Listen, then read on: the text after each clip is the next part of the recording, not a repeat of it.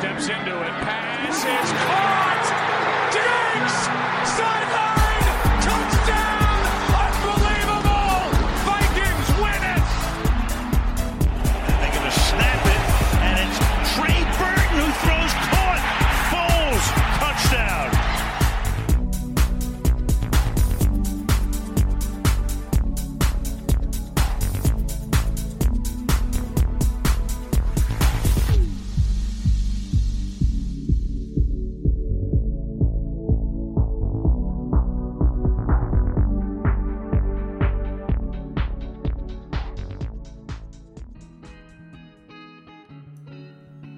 Siamo tornati. Dopo sei mesi, sei mesi, sette mesi, non lo so quelli che sono. Siamo tornati con Red Flag e siamo tornati per il giorno del ringraziamento, come gli occasionali, perché io l'avevo detto, e voi non lo sapevate, però io l'avevo detto che eh, avevo in mente e speravo di tornare il prima possibile anche a stagione in corso e, e poi insomma sapevo che sarebbe probabilmente successo a ridosso del eh, Thanksgiving o comunque metà stagione, magari un po' prima dei playoff, come gli occasionali. E, però non l'ho detto perché ho detto non evitiamo di creare mh, aspettative, di promettere cose che poi magari uno non è in grado di mantenere. E infatti mi scuso per non aver risposto e volevo ringraziarvi proprio perché il giorno del ringraziamento eh, per tutto l'affetto e per eh, tutti i messaggi che sono arrivati in eh, redazione e eh, a Max per eh, chiedere del programma, tutti i messaggi che sono arrivati anche a me, quindi tutte le persone che hanno scritto a me o alla redazione per sapere che fine avessi fatto io e che fine avesse fatto il podcast, più che altro. E il podcast è tornato, è tornato e in realtà sarebbe potuto tornare prima, però siccome insomma ci sono state alcune cose che mi hanno un po' portato via tempo al football, eh, ho detto se non sono in grado di seguire abbastanza, siccome un one man show poi si rischia insomma di, di scendere troppo, quindi il problema è anche questo ed è anche il motivo per cui insomma, ci mettiamo alla prova perché eh, Red Flag è un, eh, un, programma che era nato per l'off season, però a questo punto andiamo a invadere anche la stagione e proprio andiamo a 360 gradi con i limiti di un one man show perché è chiaro che quando si è in tanti ci si divide le partite e quando si è soli eh, le si deve vedere tutte perché non è che ci sono altre alternative. Sono successe tante cose. Ho riaperto la cartella Red Flag che era lì nell'angolo remota da mesi. L'ultimo argomento, quello che vi avevo detto, dovremmo parlare di era la presunta voce sulla trade che avrebbe forse pensato ai tempi. Si ipotizzava Bill Belichick, insomma, forse ha pensato, ha ipotizzato in sede di draft una trade per mettere insieme le due scelte e andare a prendere Baker Mayfield. Eravamo rimasti lì, eravamo rimasti a Jason Witter, eravamo rimasti a Des Bryant che nel frattempo non solo è rimasto a casa sul divano, ma quando ha trovato una squadra è andato anche a farsi male. Eh, poverino, tra l'altro una delle storie più belle, eh, vedere i giocatori dei Sens eh, con eh, la X di Des ehm, andare a eh, omaggiare un giocatore che comunque veramente era entrato nel loro spogliatoio due giorni prima ed è stato veramente terribile perché mi sarebbe piaciuto e penso sarebbe piaciuto anche a molti di voi vedere Des Bryant con uh, i Sens. Uh, poi vabbè, eh, i Sens sembrano aver risolto il problema, ma quello è un altro discorso. E, um, e quindi ecco, eravamo rimasti a Des Bryant, eh, Baker Mayfield con eh, Casa Patriots e, e, ed eravamo rimasti a Jason Witten che nel frattempo è già nel... Non solo dovevamo parlare del suo ritiro, ma è già ormai classificabile e classificato come, come telecronista del Monday Night. Ecco, quindi siamo un po' rimasti indietro e non ripartiremo da quello, ovviamente, no? Perché magari qualcuno in questo momento è terrorizzato. Dio, magari partiamo dall'estate, facciamo le week in differita. No, non andiamo in differita, andiamo in diretta. Eh, a livello anche di calendario. E quindi partiamo dai, dai temi recenti. Volevo però prima fare un'introduzione perché visto che, visto che ci siamo lasciati mesi e mesi fa e, e, quindi non abbiamo poi avuto modo di, di presentare la nuova stagione, avevamo modo di parlare, avuto modo di parlare del draft e quindi magari molti di voi mi hanno detto, ma eh, poi insomma, c'è, siccome c'è questo buco, eh, cerchiamo un attimo di, di, di, di pensare, di ricostruire eh, rispetto a dove ci avevamo lasciati quelle che sono state le cose che mi hanno sorpreso eh, in positivo o in negativo eh, di questa stagione. La, la, cosa che mi ha sorpreso di più in positivo di questa stagione sono assolutamente i Kansas City Chiefs. Perché eh, quando io li, li avevo classificati, quando insomma parlavamo del loro posto all'interno della AFC, io eh, personalmente li vedevo come un punto interrogativo perché era una squadra che in difesa ha perso Marcus Peters, aveva degli interrogativi eh, nelle secondarie eh, e aveva Patrick Mahomes che doveva mh, giocare qualcosa di più della partita fatta lo scorso anno. E non mi aspettavo, e quindi l'interrogativo era: ma siamo sicuri che ehm, Patrick Mahomes andrà ad alzare il livello di, di Kansas City in modo netto? Altro che se l'ho alzato ai danni di un Alex Smith che eh, tra l'altro proprio in questa week si è, si è infortunato, è un infortunio bruttissimo e mm, speriamo insomma che non vada a chiudere la carriera di Alex Smith. Eh, però voglio dire una cosa a proposito di Check Down Alex, come lo prendono in giro alcuni in America. Eh, la, una settimana fa Andy Reid eh, ha detto proprio al podcast di Peter King, ha usato testuali parole dicendo che Alex Smith, eh, Patrick Mahomes deve ad Alex Smith un castello. Quindi questo è secondo me importante dirlo perché eh, è vero che Alex Smith è quello in cui eh, il personaggio, il quarterback in cui praticamente la sua storia, di cui la storia parla come quello che eh, puntualmente viene rimpiazzato da qualcuno che fa meglio di lui. Poi la costante è questa e la differenza con Kansas City perché adesso si parla tanto di Tyreek Hill, si parla tanto di Travis Kelsey, si parla di Karim Hunt, si parla di Conley, si parla di tutte le armi a disposizione eh, di eh, Patrick Mahomes eh, dimenti- andando a dimenticare che effettivamente dei, molte delle armi che ha a disposizione Mahomes le aveva anche Alex Smith.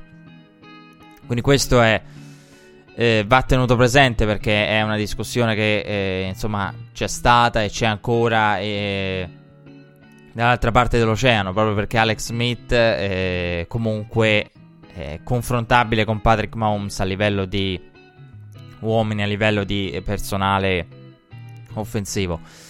E non mi aspettavo da parte di Kansas City una, una, stagione del genere e mi aspettavo buone cose da Patrick Mahomes, un Patrick Mahomes che abbiamo scoperto essere diverso da come io l'avevo presentato ai tempi eh, nell'altro programma e come l'avevo presentato anche a voi di Red Flag eh, avendolo seguito in, uh, in, approccio al draft, Patrick Mahomes un, uh, veniva presentato come un gunslinger. Non lo è stato in realtà, perché ha avuto praticamente il 33-35% dei turnover stagionali li ha avuti nell'ultima partita con, uh, con i Rams.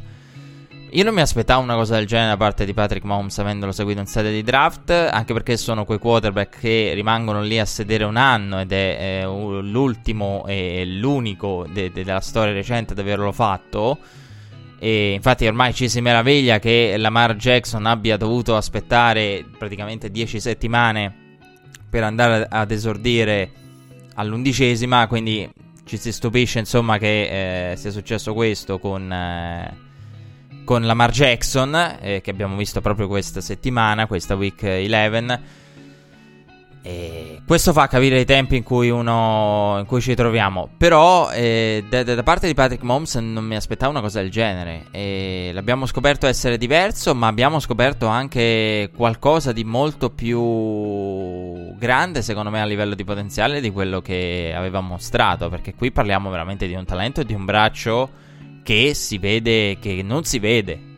Che non si vede con frequenza, che non si vede con questa transizione in NFL con un anno che lo aveva tenuto lì. Adesso abbiamo capito tutti. Che quello, que- abbiamo capito tutti quello che aveva visto eh, Andy Reid quando aveva detto Mahomes è pronto, possiamo, diciamo, muovere, andare avanti da Alex Smith. E quindi, ecco, eh, abbiamo visto quello che ha visto lui. Però, eh, comunque, era difficile eh, immaginare un salto di questo genere.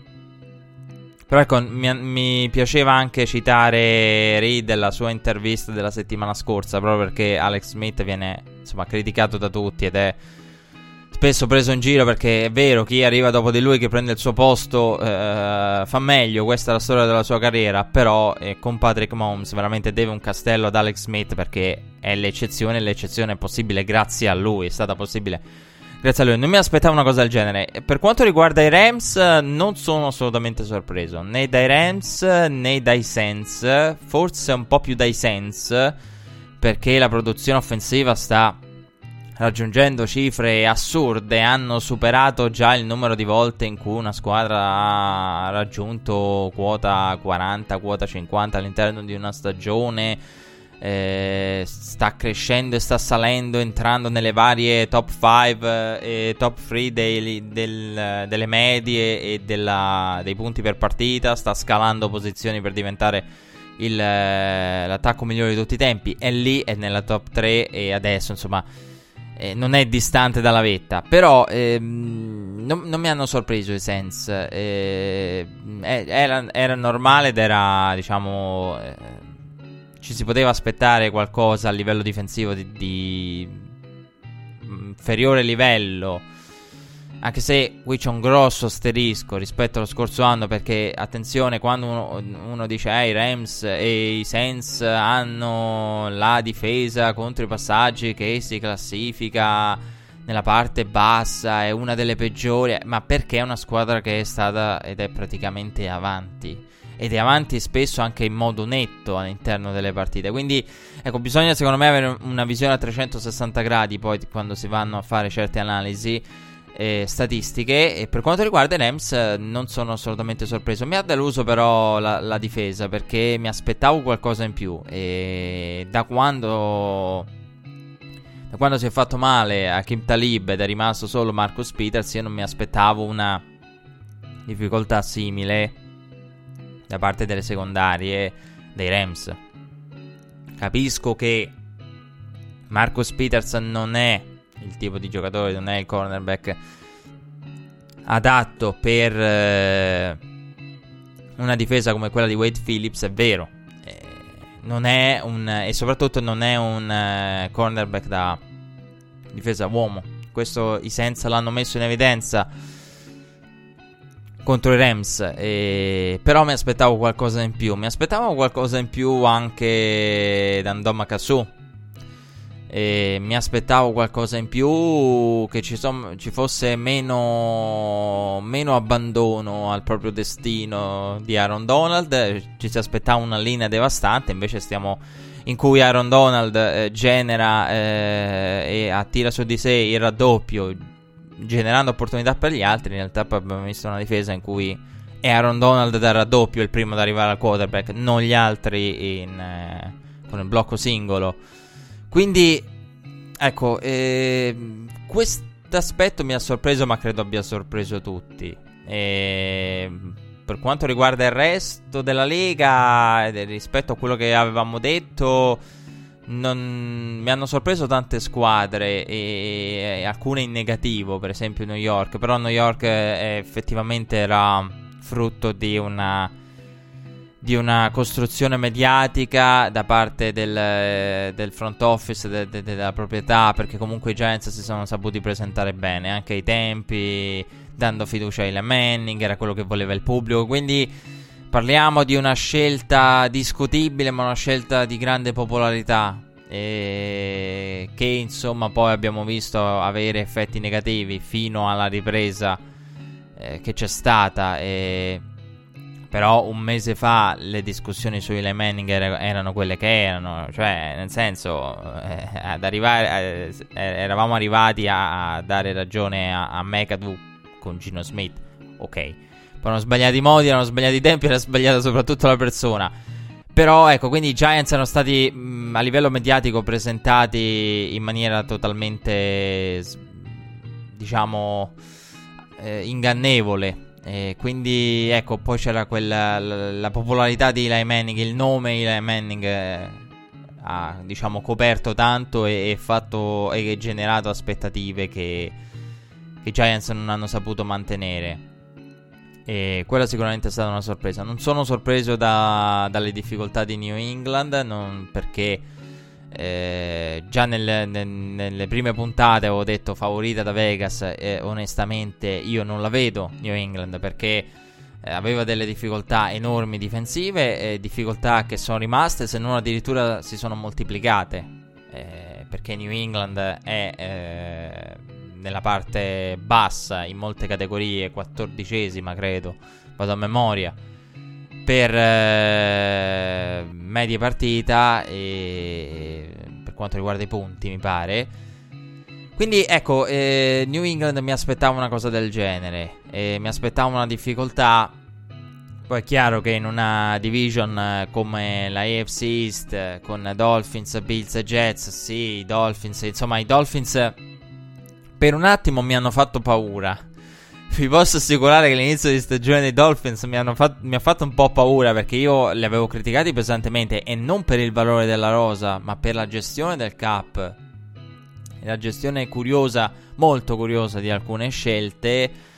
E poi insomma si, si vedevano, si, vedeva, si vede sicuramente che eh, il potenziale secondo me di, di Adam Gaze c'è perché veramente è stato bello sentire eh, nell'ultimo periodo dire che eh, Adam Gaze si trova bene con Osweiler, è contento, cioè ne ha pensato contento lui se veramente è così. E...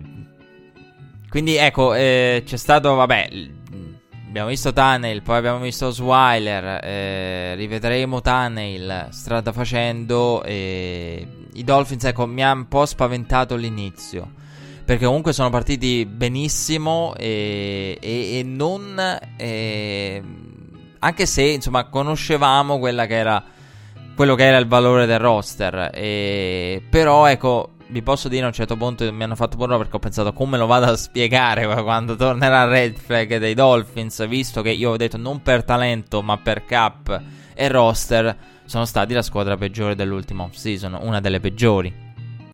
Però, insomma, poi andiamo a vedere lo stesso discorso di New England.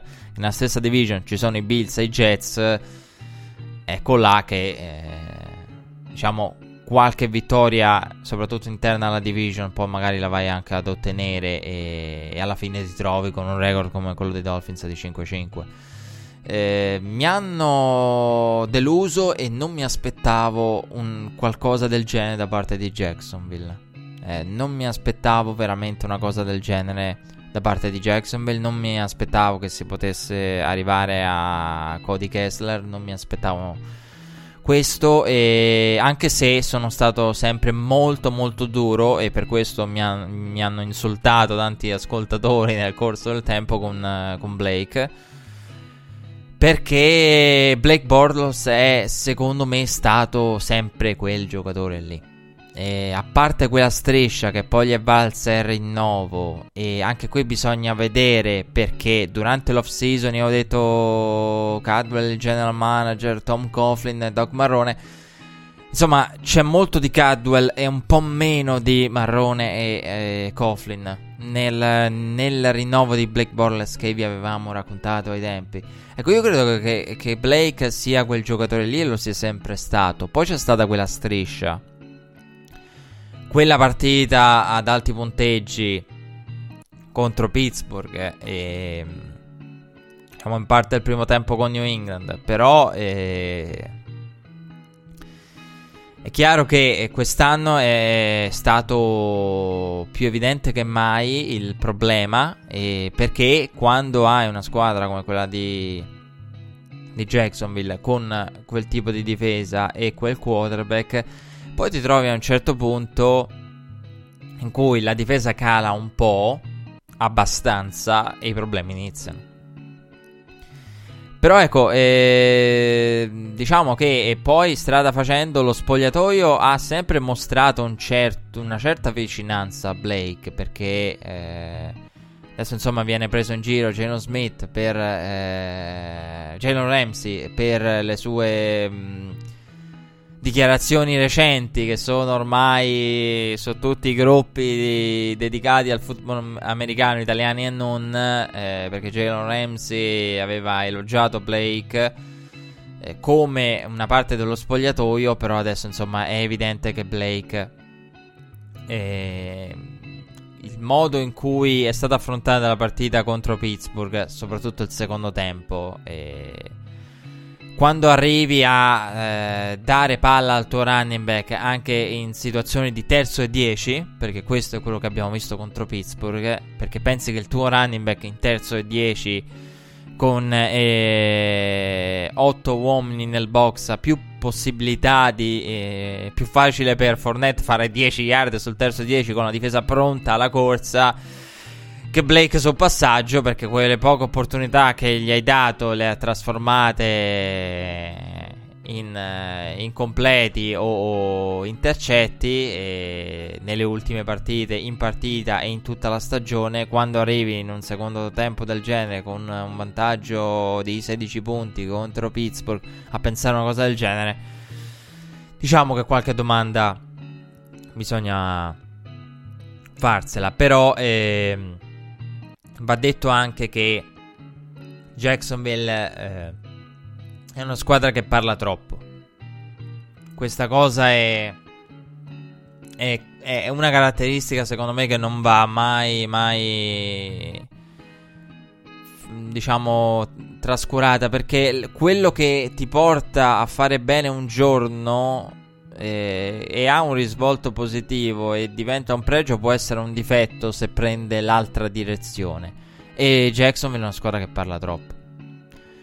E ha sempre parlato troppo. Jalen Ramsey parla troppo. E poi magari in campo conferma eh, il trash talking con una prestazione. E una prestazione che insomma abbiamo visto eh, contro Pittsburgh. Però e... Però è una squadra che ha quel difetto lì. Parla troppo. E lo stesso difetto lo hanno gli Eagles. Lo avevano gli Eagles. E quindi non mi stupisce. E, n- e, non mi sento. E qui arriviamo all'altra eh, grande sorpresa. Perché io mi aspettavo quegli Eagles. Eh, erano i miei favoriti ad inizio della, della pre-season. Quindi. Eh, come i favoriti di tutti. Perché eh, vedevo più loro vicini al all'andare di nuovo al Super Bowl che New England. E invece adesso è esattamente l'opposto e anzi eh, potrebbero entrare in una cerchia ristretta di team che dopo aver vinto il Super Bowl non hanno nemmeno raggiunto i playoff, eh, nonostante eh, la NFC East sia quello che sia, eh, perché anche qui bisogna vedere anche, eh, cioè non raggiungi playoff ma cosa c'è nella tua division, perché poi anche quello è, è un grande enigma. Non mi aspettavo una cosa del genere da parte degli Eagles, però non me la sento di criticare eh, gli Eagles in senso assoluto. Perché? Perché quello che oggi è un difetto, cioè della serie eh, perché non stare zitti, cioè prima della partita con i Cowboys, cioè Jason Kelsey, ora... Jason Kelsey che va a dire eh, ma i tifosi dei Cowboys sono occasionali, sono quelli del bandwagon, eh, gente che insomma, poi vorrei capire chi, perché sicuramente della mia generazione, come giustamente è, è stato fatto notare da molti eh, in America in senso ironico, e della mia generazione perlomeno, i Cowboys, non credo che chi ti fa Cowboys ti fa Dallas perché ha vinto tanto, ecco, eh, anzi penso che eh, la Dallas che vince non era in grado di, di, di ricordarla perché non era ancora nato, quindi la vedo un po' difficile che i tifosi eh, e le nuove generazioni dei tifosi dei Cowboys eh, negli Stati Uniti non eh, siano tali per, per, le vittorie di Dallas, quindi non mi sembrano tifosi da bandwagon, vabbè. Però ecco, anche tutto il discorso, la narrativa della New England che va a vincere eh, annoiandosi, noi vinciamo divertendoci, ecco, questi sono poi i problemi. Lo stesso Doug Peterson che scrive il libro Fearless, che e qui sono d'accordo con eh, chi sostiene, con i coach eh, che sostengono la famosa teoria secondo cui eh, non, non, eh, se vinci il Super Bowl non hai non sei automaticamente un grande coach o non lo sei al completo, non, sei, non hai completato la tua maturazione come coach. E non significa che hai capito tutto. Eh, raggiungi l'obiettivo, ma non significa che hai capito come arrivarci e tornarci costantemente. E questo è confermato dalla difficoltà nel ripetersi e dalla difficoltà che ha avuto e che ha raccontato anche eh, New England e tutti coloro che erano staff di New England dopo il primo Super Bowl. Insomma, New England ha avuto più o meno gli stessi problemi. Però ecco, io non me la sento di criticare completamente Philadelphia. Come non me la sentivo di. Eh, non mi sentivo di elogiarla perché. Eh, ai tempi, proprio perché credo che questo atteggiamento, il parlare troppo, un certo approccio in generale, eh, sia stato il motivo di successo dello scorso anno ed è il motivo del, delle difficoltà di quest'anno. Però ecco, è la stessa caratteristica che un giorno può essere un pregio, un giorno può essere un difetto, in base a come si mettono le cose, in base a come le affronti, in base a, a quale dei due lati, se quello buono o quello cattivo, diciamo, di, della caratteristica emerge. E quindi ecco, non mi piaceva quando da vincitori dicevano certe cose di New England perché New England aveva una costanza negli anni che è veramente difficile ricostruire e eh, fare e andare a, riproporre, diciamo, in modo soprattutto con una filosofia come quella degli Eagles, così differente. E, e quindi ecco, non, non, me la sento di criticare completamente quell'atteggiamento, perché quell'atteggiamento è quello che ha portato agli underdog, a, ai dogs, agli underdog che diventano i top dogs. E quest'anno è quello che ha portato a quello di cui parleremo dopo, a una partita contro i Saints soprattutto, a quella sconfitta contro i Cowboys che eh, in pochi veramente si aspettavano, eh, perché Dallas veniva da, dalla partita con Tennessee dove anche lì una brutta sorpresa, soprattutto per come aveva fatto sembrare Marcus Mariota, ma poi anche New England non ha scherzato eh, nel far sembrare eh, Mariota eh, un quarterback di fascia molto alta. Perché veramente, soprattutto contro Dallas e poi anche New England, però Dallas in particolare, la difesa di Dallas nel secondo tempo lì era stata. Aveva trasformato veramente Mariota in Aaron Rodgers. E ecco, quindi gli Eagles, vabbè, eh, sono stati sicuramente la, la, cosa che mi ha sorpreso in negativo di più. Eh, ho detto a, a Jacksonville, ok. E mi ha sorpreso in positivo rimanendo all'interno della NFC West. L'ho detto, i Rams io me lo aspettavo. Cioè, nel senso, ho detto, magari non saranno il Dream Team. E poi, diciamo, per certi versi lo sono stati a livello di ego, non a livello di, di rendimento difensivo. Perché in difesa ce li aspettavamo nella top 5 e non ci sono. In molte categorie, se non tutte, nella top 5 e sono distanti dalla top 5. E con difficoltà poi insomma, eh, l'importanza di Akib Talib, eh, le caratteristiche di Marcus Peters, l'ho detto prima. E non mi aspettavo un 5-5 da parte di Seattle.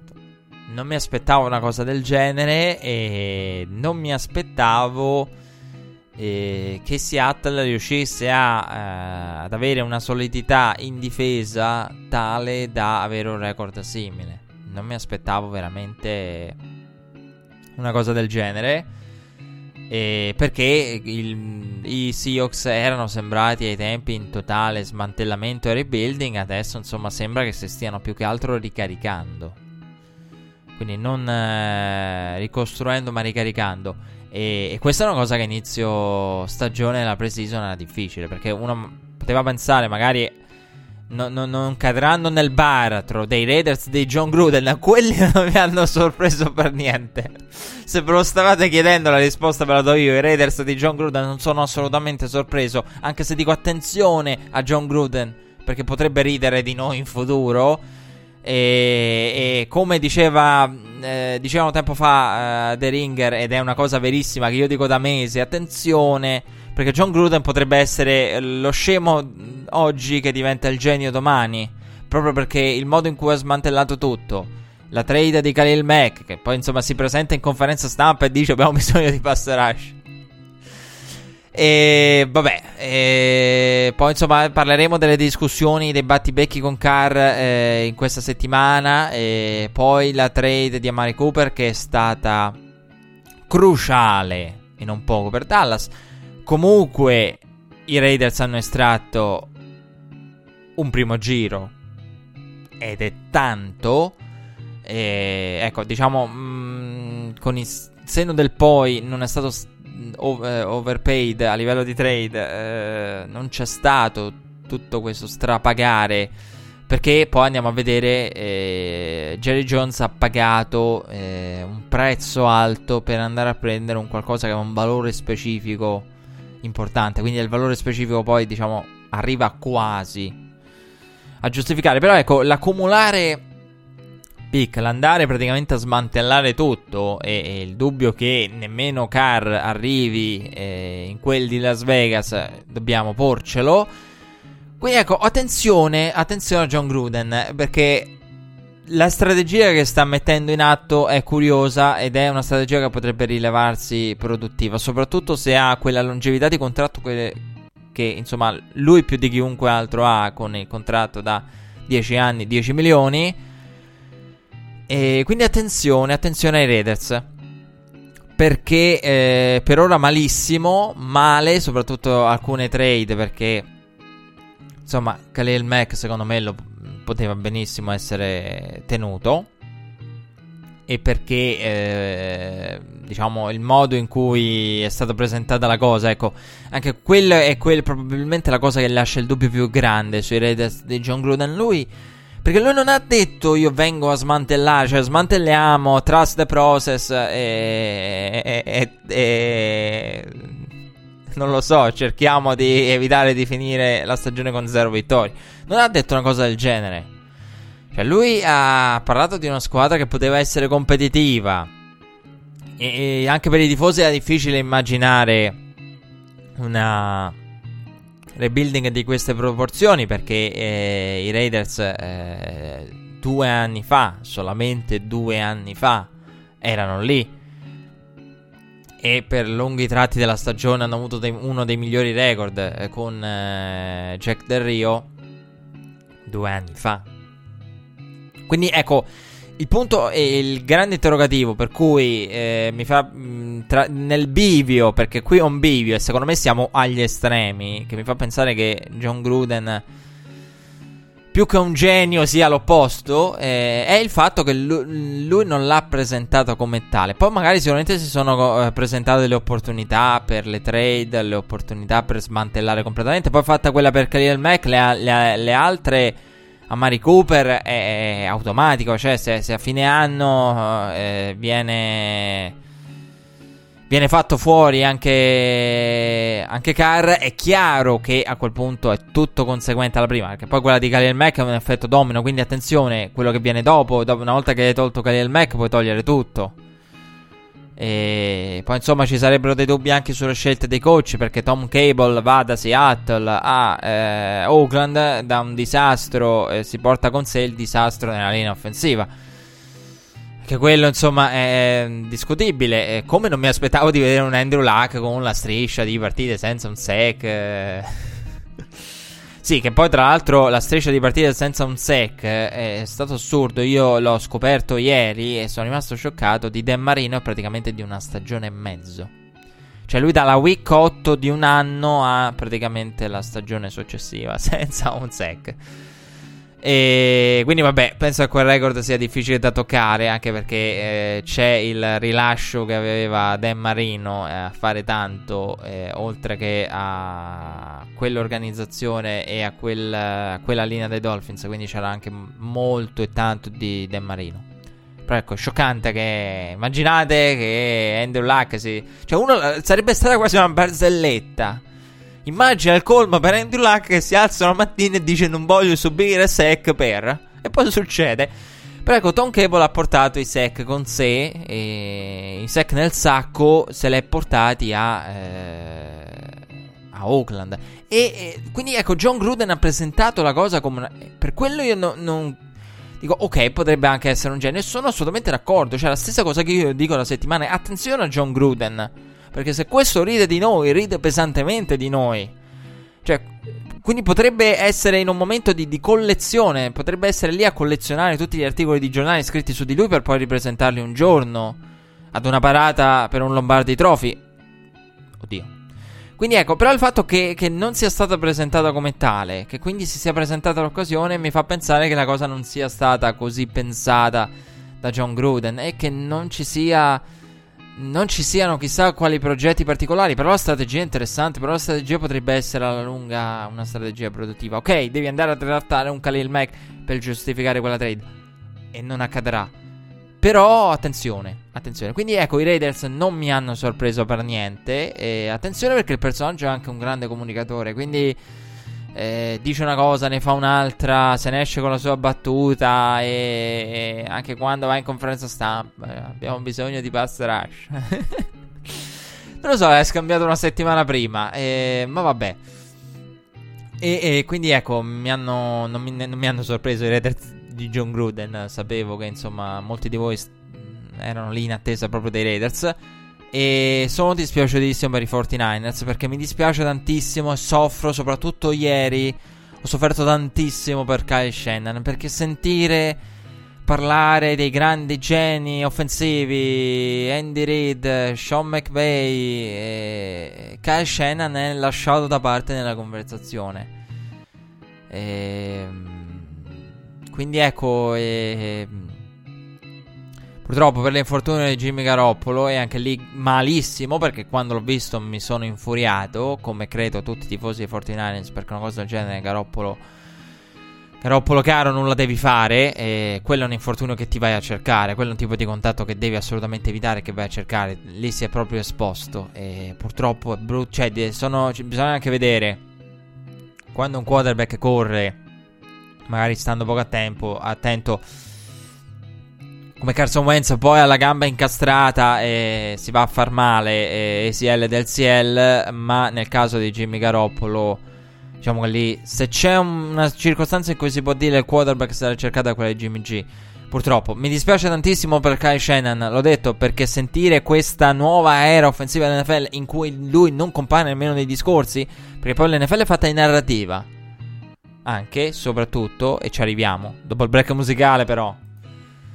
Nessuno credo si sia sorpreso della critica a John Gruden. O meglio, del dubbio del dubbio su John Gruden. Break musicale, poi torniamo. Dobbiamo parlare proprio di narrativa.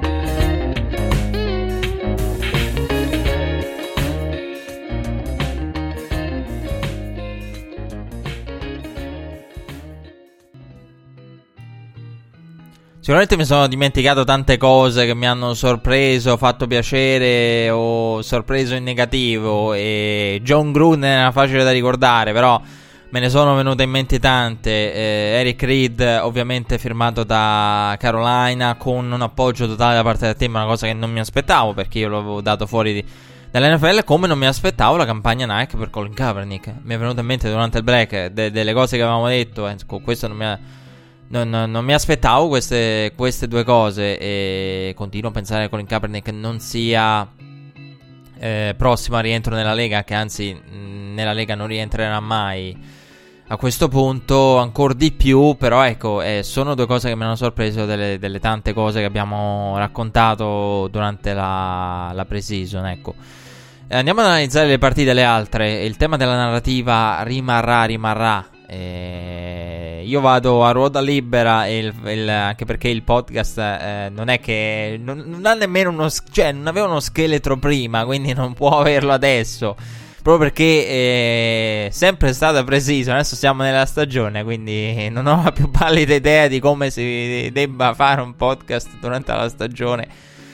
E secondo, diciamo la prassi, quindi non ho la più pallida idea di, di, di come si debba fare, però non fa niente. E, dicevo, il tema della narrativa tornerà tanto. E soprattutto quando parleremo di MVP, soprattutto quando parleremo di Kansas City, quando parleremo dei Rams in relazione ai Saints. L'ho omesso perché tanto il tema della narrativa sarà costante perché la narrativa nel football americano è importante ed ha un valore anche a livello soprattutto di concentrazione dei media su un giocatore, su una squadra o due squadre, come in questo caso, che può aiutare tanto una terza. E partiamo da, da, da, dalle altre partite eh, della Week 11. Allora, due parole su, su McCarthy. Allora, ne dirò anche più di due quando parleremo dei Rams e dei Kansas City Chiefs eh, del Monday Night perché lì è chiaro che tutti si girano verso dopo una partita del genere, tutti felici dopo aver visto lo schermo, general manager si gira, guarda il proprio eh, la propria tabella, il proprio organigramma nel proprio ufficio e dice porca troia, io non ho gente come Andy Reid e Sean McVay. Quindi ecco, McCarthy rientrerà in quel discorso lì perché è eh, uno di quelli che eh, fa parte del gruppo assieme a, Coach Clapp. Coach Clapper, come ribattezzato negli Stati Uniti. Jason Garrett è Ecco, McCarthy, eh, io non so, e questo è il vero interrogativo, e sono contento di, di, di, che nei gruppi dedicati al football sulla rete non sono l'unico che se l'è posto. Quali cavolo di numeri, quali sono le analytics che guarda Mike McCarthy quando decide di andare al punt con Aaron Rodgers e quarto down? Ok, lì Aaron, allora, Aaron Rodgers, il discorso sulla partita eh, di giovedì scorso lo voglio fare eh, perché sono assolutamente d'accordo e per la prima volta nella mia vita con chi dice ad Aaron Rodgers è stato, diciamo, passato troppo. E soprattutto in questa partita, secondo me, ad Aaron Rodgers è stato passato troppo. Perché ci sono state delle scelte in una partita del genere. Eh, con una Seattle in difficoltà, dove con tanti errori, tanti passaggi brutti anche nel primo tempo di Russell Wilson poi Aaron Rodgers non riesce a rispondere quando Russell Wilson cresce nel quarto quarto e va al drive del vantaggio. E poi vabbè Aaron Rodgers che pesca il tight end eh, uscito fuori dal nulla. Aaron Rodgers che passa al ricevitore numero... Non ricordo adesso il numero della sua carriera. Però ecco, eh, in questa partita secondo me eh, è impossibile imputare tutto a Mike McCarthy. Perché è vero che lì c'è stato un errore gravissimo nel finale che cancella tutto. Però eh, l'Aaron Rodgers del secondo tempo, secondo me, eh, è un po'... Però anche qui è il discorso che facevo prima del, delle caratteristiche di un giocatore. Aaron Rodgers è un giocatore che non ama il check down. Quindi quando vedete quell'immagine e voi dite ma perché Jones è lì, cosa cavolo sta facendo che Jones è davanti a lui, è il penultimo drive, non l'ultimo, attenzione, non quello del punt. e ha davanti a sé Jones con lo spazio per il primo down libero. Diciamo una, un'immagine simile a quella che aveva Goff quando poi è andato a correre nella end zone avversaria. Lì lo aveva per il primo down via check down Aaron Rodgers. Ecco, e quella è una caratteristica di Aaron Rodgers ed è uscito quello che forse è il suo unico difetto ovvero essere eh, un eh, quarterback da home run. Perché quando i giocatori avversari e quando i coach avversari descrivono Aaron Rodgers dicendo che Aaron Rodgers è quello che quando esce dalla tasca eh, proprio vuole distruggerti, va, va, va, a cercare la tua anima. E questa è una cosa insomma che si è sempre scritta e detta di Aaron Rodgers. Proprio va a caccia, ti, ti, ti, ti porta via l'anima quando esce, va, va proprio a caccia dell'anima quando esce dalla tasca e in alcune situazioni eh, non è aiutato sicuramente dallo schema, dalle chiamate, con un coach che ha criticato settimane fa e che io credo sia alla fine della sua avventura a Green Bay, ma avremo modo di parlarne. Aaron Rodgers è un quarterback da home run con un'ottima gestione della palla. Ecco perché poi esce fuori il record eh, che ha battuto già il record, sta crescendo a livello di passaggi di palle buttate via, è, è normale. Quello fa parte delle sue caratteristiche, come fa parte delle sue caratteristiche di Tom Brady. Però, eh, ecco, è difficile eh, guardare una partita come quella di Seattle e, ed eliminare completamente il quarterback dalla discussione.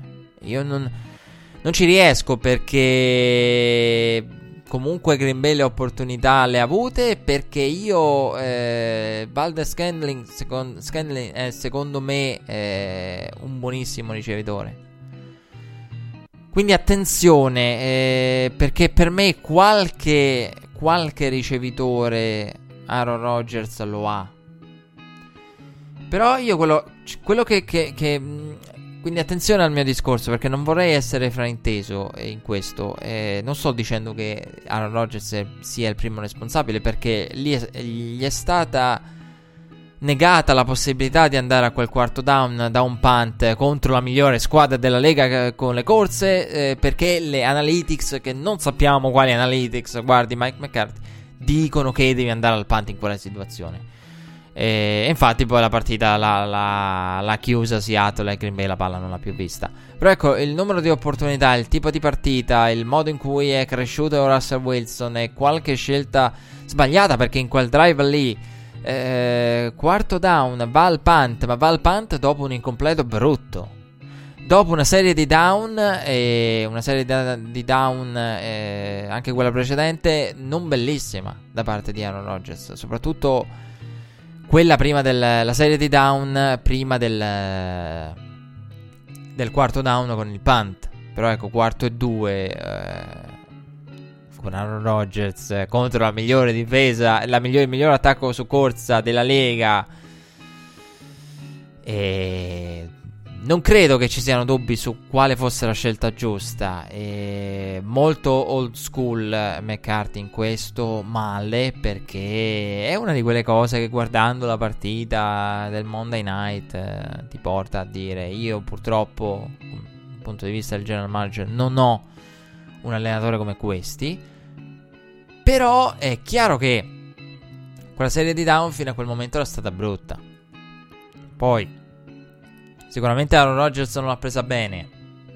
Sicuramente eh, si sono. Si è portato avanti. Eh,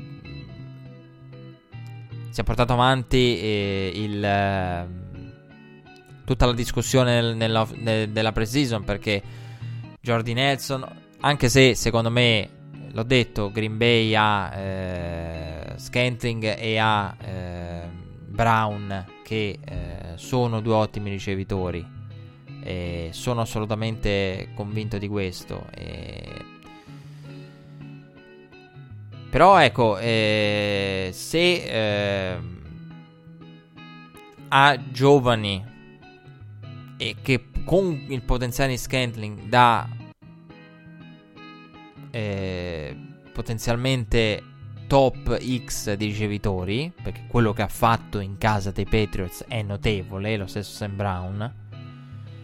Però, ecco, eh, Green Bay si porta dietro tutte quelle discussioni sulla scelta dei ricevitori, Jordi Nelson, la loyalty, eh, e si porta la discussione legata alla composizione dello staff che ancora io non capisco. Più quelle critiche, perché eh, quando Aaron Rodgers, in un periodo diciamo che era ancora positivo, perché eh, ehm, ora non ricordo quale week, week, fosse, però il record di Green Bay era ancora totalmente aperto. Cioè, non è che Aaron Rodgers lo dice oggi.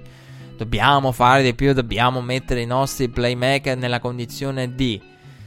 E vabbè, non ho nominato Aaron Jones, l'altro Aaron. E... Secondo me, ecco, eh, Green Bay eh, con, con, anche Mike Pettine, perché poi noi abbiamo parlato eh, del, del, cambio e dell'addio di Don Capers nel corso della preseason.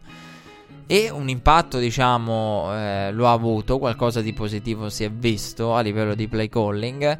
Però eh, manca quel qualcosa in più, nonostante Jair Alexander a me stia piacendo tantissimo. E nonostante l'ultimo draft eh, sia stato positivo, con un investimento nei defensive back. Però ecco, eh, non, eh, non, non, riesco a escludere Aaron Rodgers dal discorso riguardo la partita di, di giovedì. Perché lì c'è una scelta dell'allenatore, però comunque... Eh, conoscendo anche la mentalità e le strane teorie matematiche di McCarthy, se tu quarterback non hai la certezza che sia territorio di quarto down, devi giocare i tre down per eh, muovere le catene nei tre down. E quindi ecco, eh, a meno che mh, cosa che secondo me eh, era quella, perché se un McCarthy non ha mai detto a Darren Rogers guarda siamo in territorio di quarto down. Lui si aspettava a quel punto una, un quarto down. Però eh, lì la serie di down è stata quella che è stata.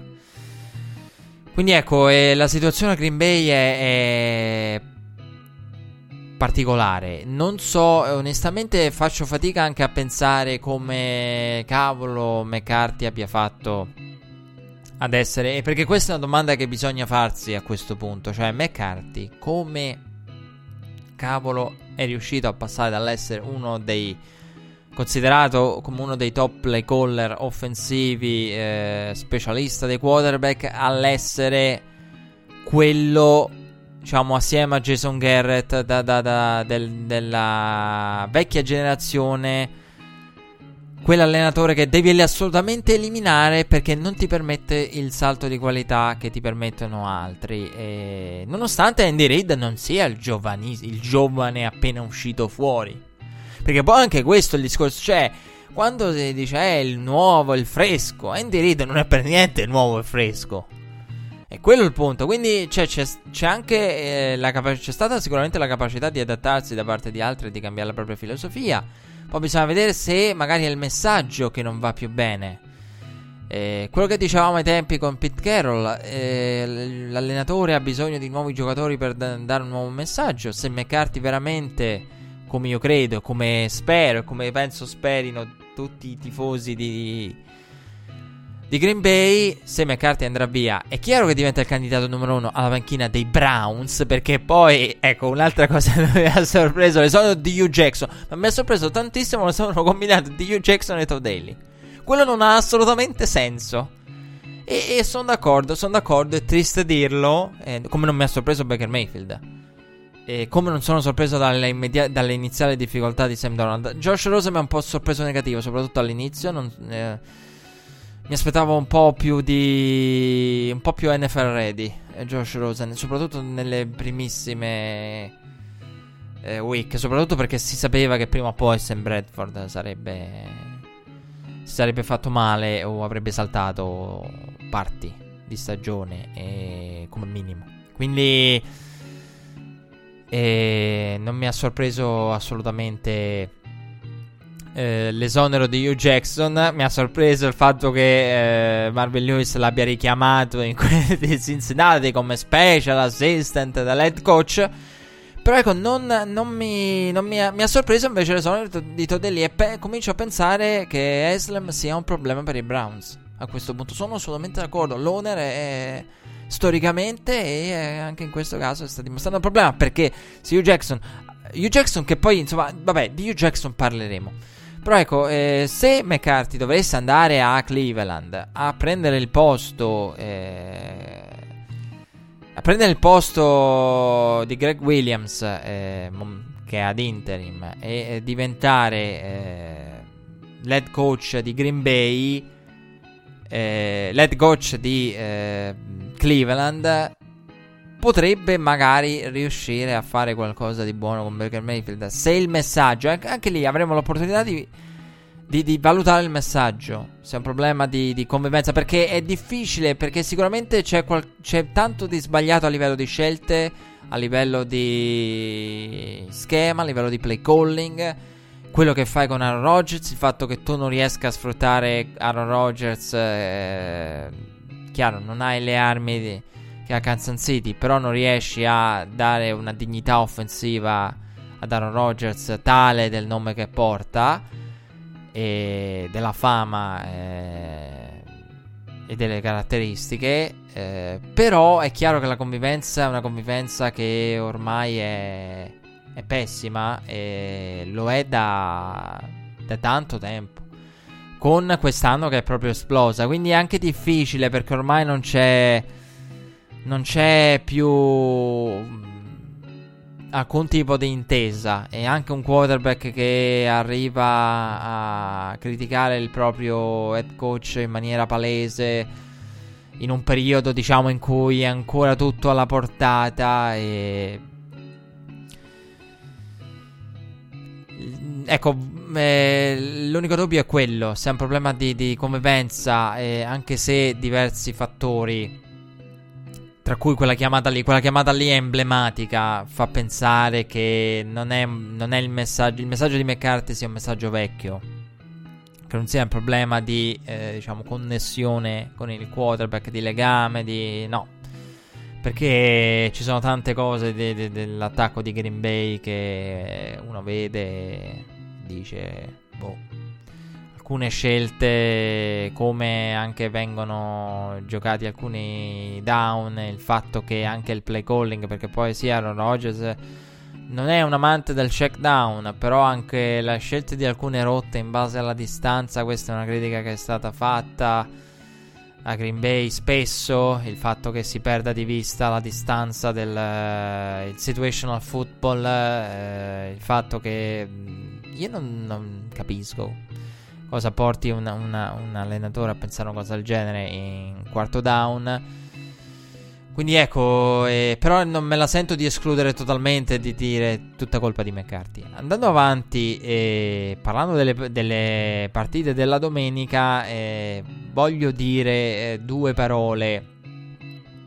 Voglio dire due parole su, eh, sulla partita dei Giants. Perché eh, questa settimana ci sono state tante sorprese. E se avevate l'over di Kansas City e eh, Los Angeles, che era 63,5, poi passato a 65, credo. L'over di Vegas, però, mi pare fosse 63,5, quello iniziale. Che era una cosa che per poco e il 65 non ci, non ci, arrivava una delle due squadre. Eh. Non è che ci eravamo lontani. Praticamente superato di due terzi eh, di, del 175%, no 160 passa per cento e se c'è una partita che potrebbe aver far, fatto saltare vol- le vostre previsioni, le vostre schedine NFL, se giocate le schedine NFL eh, è quella tra i Giants e i Buccaneers. La partita tra i Giants e Buccaneers è stata particolare e io ero convinto che vincesse Tampa Bay.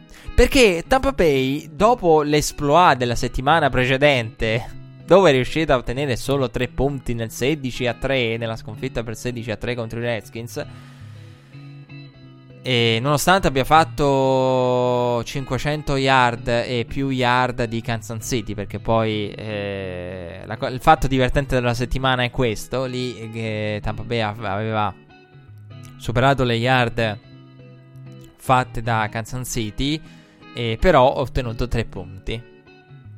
Quindi, eh, che è una cosa allarmante, ma nemmeno troppo sorprendente.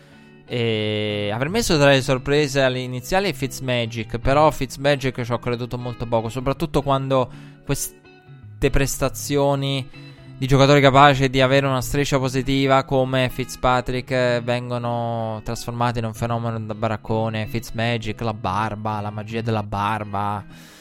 E poi insomma non finisce mai bene e non lo so, non, non, una cosa che non mi è mai piaciuta in generale. E, però sarò io che in questo una mentalità old school alla McCarthy. E, però ecco, eh, io mi aspettavo che Tampa Bay riuscisse a convertire e a limitare un minimo i turnover, che non andasse a ripetere eh, quella roba lì. E invece non c'è riuscita contro una New York che aveva rispolverato Eli Manning eh, in ottima forma contro, contro i 49ers, tra l'altro con un play calling ottimo da parte di Pat Shermer. E una New York che in quella partita eh, lì eh, porta dei dubbi. Quella contro i 49ers aveva portato dei dubbi perché gli errori di Eli Manning sono stati tanti. Poi c'è stato l'ultimo quarto con quella, quel passaggio eh, per eh, Second Barkley che, di cui non sono sorpreso per niente. Tornando al primo segmento della puntata, non sono sorpreso per niente da Second Barkley. Zero. E mh, lì fu bravissimo poi, se vi ricordate, a prendere, eh, nonostante dal centro del, eh, avesse ricevuto al centro del campo, ad uscire e con un play calling di Pat Shermer che bisogna dire è stato ottimo per Eli Manning eh, durante gran parte della stagione, le ultime settimane che poi ho seguito part- con particolare attenzione dei Giants.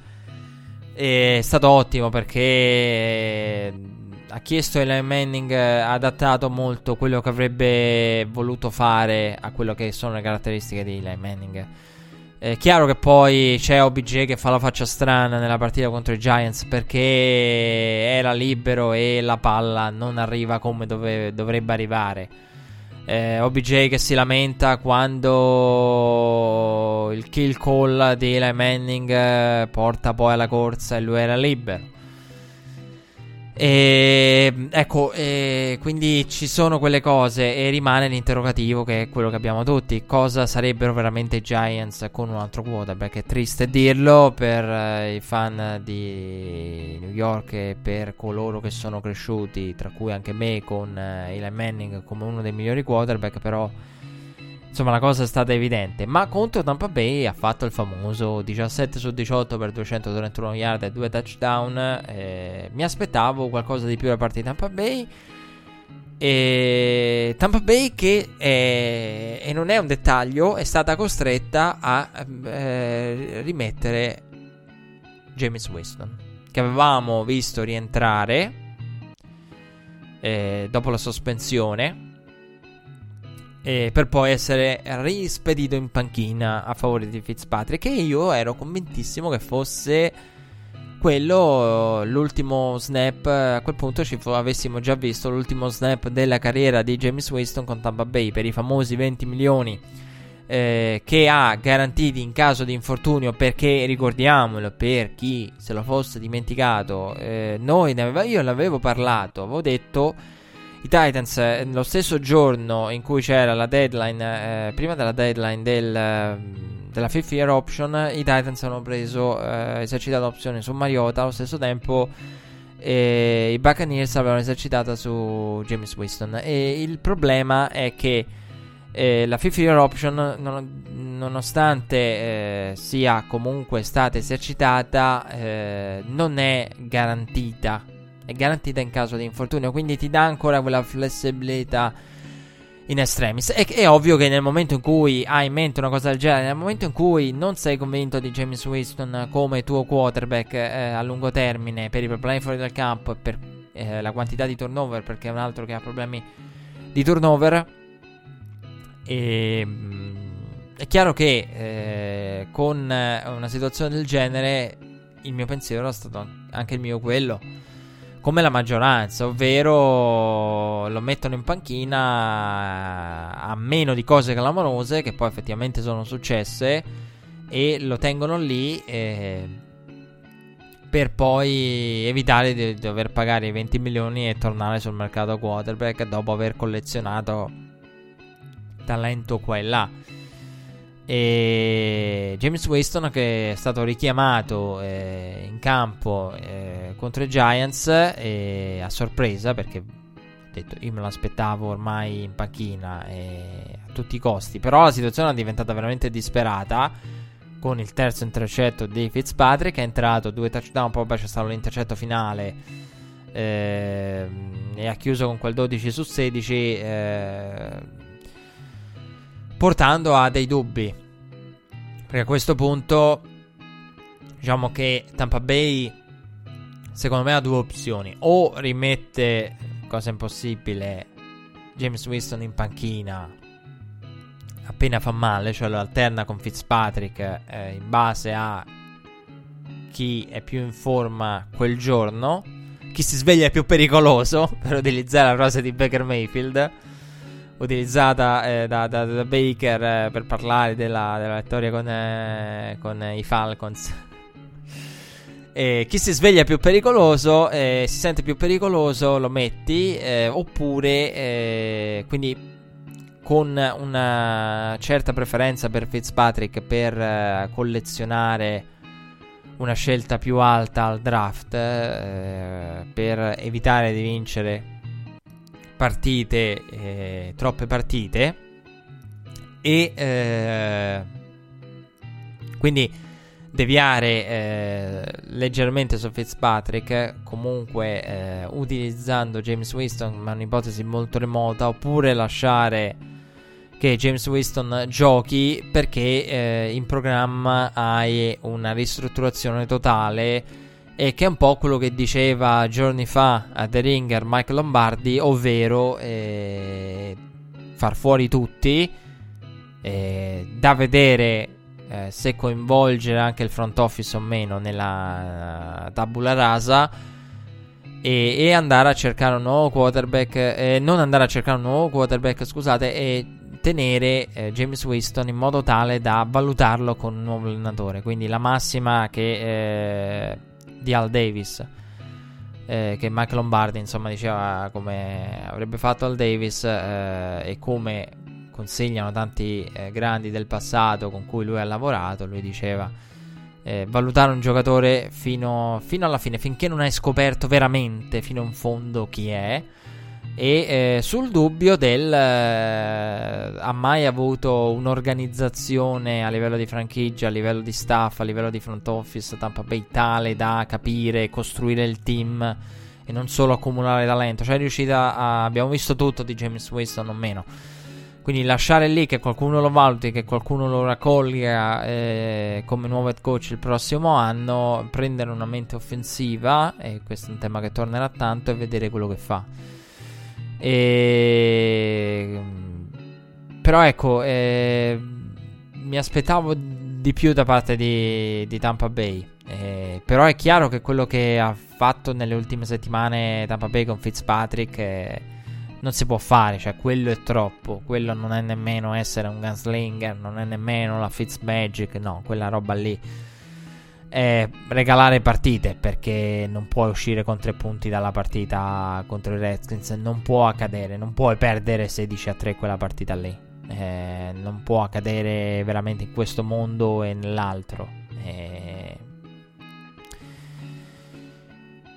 e vedremo. Eh, sicuramente Tampa Bay aveva trovato già la soluzione e questo è importante sottolinearlo. Loro un'idea chiara di cosa con, su James Winston l'avevano. Eh, tenerlo in panchina e cambiare totalmente, eh, evitando e scongiurando l'ipotesi di dover garantire quei 20 milioni.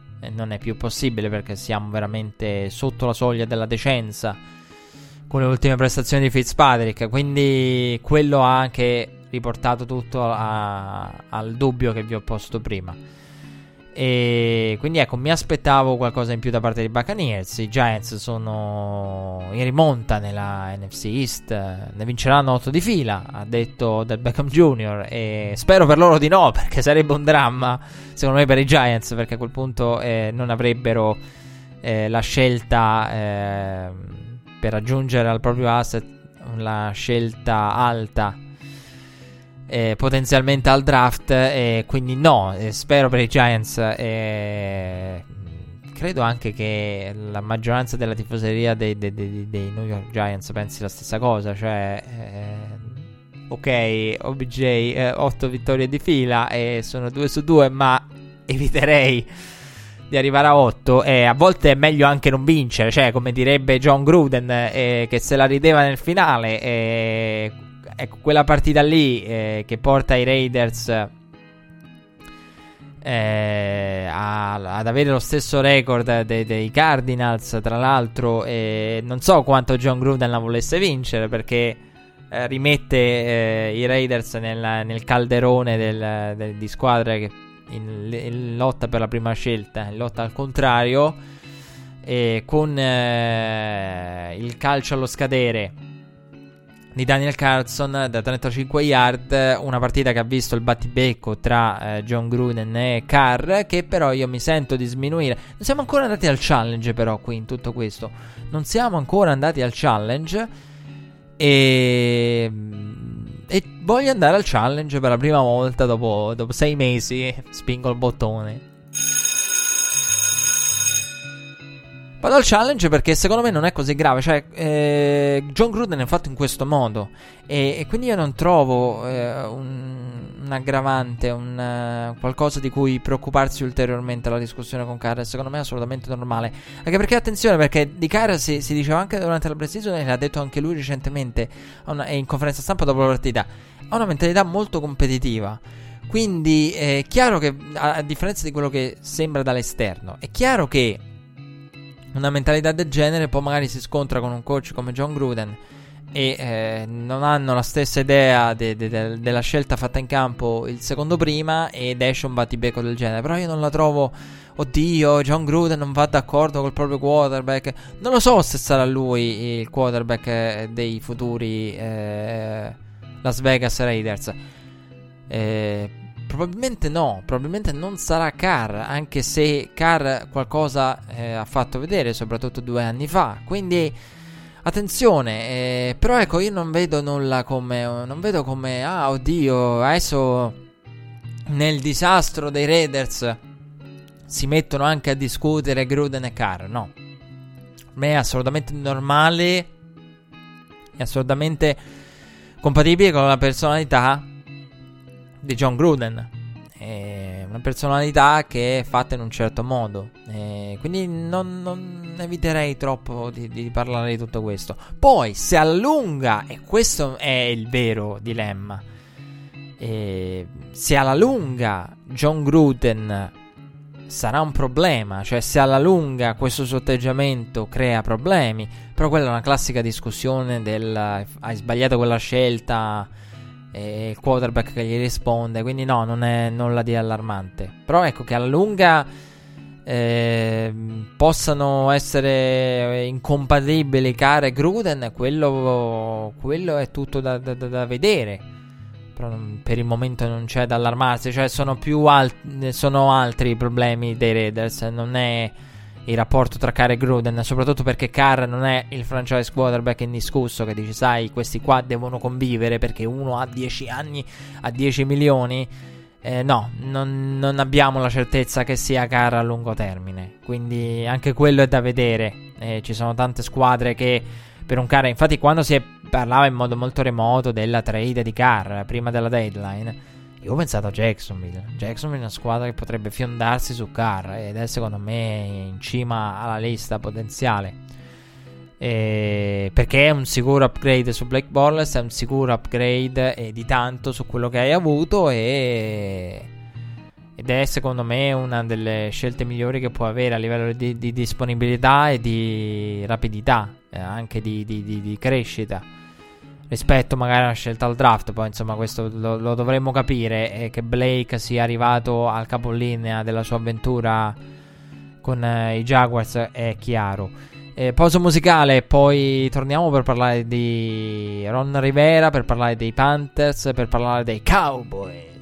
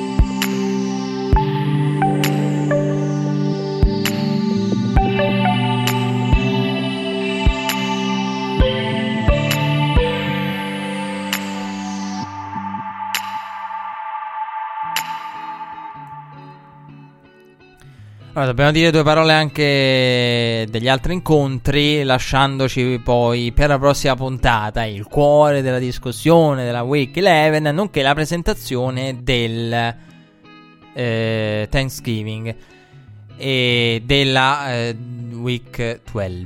Ehm, allora, ha esordito Lamar Jackson. Ha esordito Lamar Jackson e io devo dire che eh, delle tante partite seguite eh, questa settimana ho completamente trascurato quella dei Ravens. Ehm, e eh, diciamo non eh, allora eh, poi l'ho recuperata. E anche se eh, qui ci sarebbe tanto da dire perché quando ed è assolutamente vero una cosa che io pensavo dico ma sono l'unico che pensa così sono l'unico che non vede questa cosa come una genialata. Ma le partite in 40 minuti, quando poi uno magari la va a recuperare in 40 minuti, eh, si perde tanto a livello di situational football. Ho scoperto eh, di non essere l'unico a pensare questa cosa e mi fa piacere.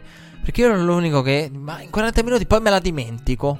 Cioè, poi ti, in, nella partita in 40 minuti poi si finisce per dimenticare qualcosa. Perché non si ha, secondo me quella ventina di secondi per fotografare, ok, c'è un terzo e dieci sulla linea delle. Farà dopo che hanno fatto questo sul punteggio dei. Quindi si perde di vista tanto. Eh, Lamar Jackson, eh, io l'ho visto eh, recuperando la partita poi, 27 portate. Allora, io non eh, sono entusiasta per carità come voi. Il drive in touchdown, il drive senza il primo, senza mm, passaggi, 27 portate. Eh, non riesco ad essere entusiasta a lungo termine eh, perché è un qualcosa che deve essere corretto con relativa fretta. E quindi non, ed è quello che io dicevo in, in avvicinamento al draft. Lamar Jackson non, non è che non sa passare, eh, o meglio, è un impreciso, ma come lo sono tanti quarterback. Ma non è. Eh, c'è di peggio, c'è molto di peggio. E, e quindi io credo che eh, il problema de- è che eh, deve sicur- ha mostrato la personalità, la capacità di guidare l'attacco, però secondo me devono avere più fiducia in lui. Eh, I Ravens deve avere lui più fiducia eh, nel passaggio perché quella roba lì, 27 portate, è, è ovvio che poi batte i record con, con 27 portate. In settimana ha parlato a Fox Michael Vick eh, che ha delle caratteristiche diverse. Che Michael Vick ha detto probabilmente in uh, linea retta, per la velocità in linea retta, Lamar Jackson forse è quello che accelera ed è più veloce di me in linea retta. Però eh, Michael Vick era noto per il, la sua abilità eh, non solo verticale ma orizzontale. Quindi il modo in cui eh, in uno contro uno in campo aperto Michael Vick era quello che se ne andava appunto. Quindi la capacità orizzontale di eh, mandare a vuoto eh, il tackle avversario. Però eh, anche Michael Vick ha detto eh, che 27 portate, e lo, lo, dice uno che ha detto io non avevo paura, non avevo una mentalità volta a preservarmi. E non avevo la mentalità volta a preservarmi però eh, poi nel tempo l'ho capito perché ho capito che e, e il numero di portate di Michael Vick era di gran lunga inferiore perché poi il numero da ottenere la, di Lamar Jackson non è che da 27 lo porti a 20, da 27 lo devi portare a 15. Cioè qui c'è tanto da lavorare, da, da, da andare a, a sottrarre da quelle portate. Quella roba lì eh, non lo puoi fare. Cioè, eh, che anche il discorso che eh, ho sentito nel, negli ultimi giorni, cioè perché in NFL, che è uscito anche dopo la partita dei Kansas City Chiefs contro i Rams a Los Angeles, Monday Night, perché non si gioca l'opzione in NFL? Perché l'opzione in NFL, cioè della serie, perché non si applicano determinate? Perché poi l'NFL, beh, ci arriveremo. Ha preso tanti concetti dal college ed è quello che stiamo vedendo. Abbiamo visto il quarto down in Kansas City, quello in cui poi McVeigh ha chiamato il timeout, quella tripla opzione con lo shower pass, ok, va benissimo. Eh, però eh, il problema è che si va a prendere dal da football inferiore, quindi dall'high school e dal college, ma non si può riportare dalle quali in NFL perché? Perché c'è una sola sacrosanta verità, ovvero che se va a prendere quelle cose dal, dall'high school e dal college, eh, una volta, due volte, tre volte, alla terza volta in cui ti tira giù un uh, giocatore di football professionista, ti rialzi infortunato. Cioè, il problema è anche quello. Quindi, eh, ecco perché uno potrebbe dire: Ah, ma perché Lamar Jackson, determinate cose riportate in. Funzionano, funzionano. Funzionano. Cioè, c'è stato quel, quel, quel contributo a livello di energia, di entusiasmo. I Ravens hanno vinto. Alla fine hanno vinto i Ravens. 24 a 21.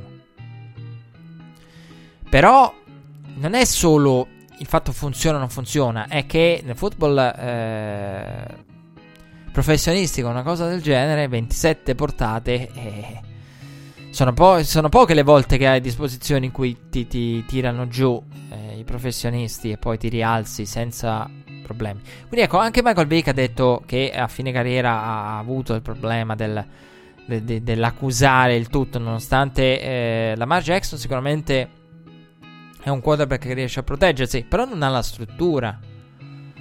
Non ha una struttura fisica e questa è una cosa che, che io ho detto anche in sede di draft. Lamar Jackson non ha la struttura fisica tale da poter assorbire tanti colpi, anzi è molto piccolo eh, a livello di struttura fisica. Eh, in, sorprendentemente Eh, cioè, se voi prendete il famoso gioco del, della scheda coperta, prendete dei numeri, dite, ah, chi è questo quarterback? Come te lo immagini? Non, sì, te lo immagini con certe caratteristiche, eh, per quelli che erano i numeri collegiali, cui aveva più yard corse di Second Barkley. E, però eh, non te lo immagini, te lo immagini come uno che è molto più tendente al running back anche a livello di struttura fisica per quella quantità lì, anche per 20, le 27 portate. Quindi non... Eh, da un lato eh, sono curioso di vedere.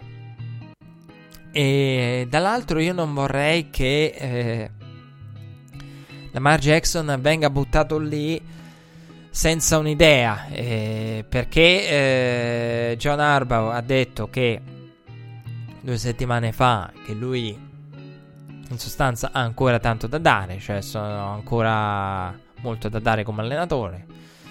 E non vorrei che insomma mh, si ritrovasse catapultato Lamar Jackson ed è voi direte come catapultato uno che ha esordito all'undicesima settimana. Sì, è l'ultimo ad esordire è di tanto dei quarterback del primo giro. Però ecco, il dubbio è che eh, io non, non, non, non, l'ho vista come un... Nonostante abbiano aspettato così tanto, io mi aspettavo un qualcosa di più bilanciato da parte di, di Baltimore, molto più bilanciato. E, ma soprattutto a livello mentale, cioè che ci fosse più fiducia nei suoi confronti, più fiducia da parte sua. Perché 20... Non mi aspettavo una cosa del genere, 27 portate, cioè... L'idea è magari aspettano, arriva già con una padronanza dell'attacco, compresa quella del passaggio decente. Magari io ho pensato porterà tanto palla, lancerà. Queste erano le mie previsioni prima della partita. Lancerà, magari andrà a. Insomma, poi l'intercetto c'è stato comunque. Però magari regalerà due palloni, se non di più, alla difesa avversaria, sbagliando. Però non mi, non mi sarei mai aspettato una. Sì, correrà tanto, ma non 27 portate non una roba del genere. Quindi in questo senso il tempo stringe perché 27 portate è un numero che devi ridurre e ridurre in fretta se vuoi continuare a portare avanti il progetto Lamar Jackson e approfittando insomma di, di, e mettendo da parte Flacco. E, tra l'altro con un bluff gigantesco che però devo dire mi ha fregato perché io ci sono cascato quando eh, c'è stato il report della settimana scorsa ah Lamar Jackson forse è un problema eh.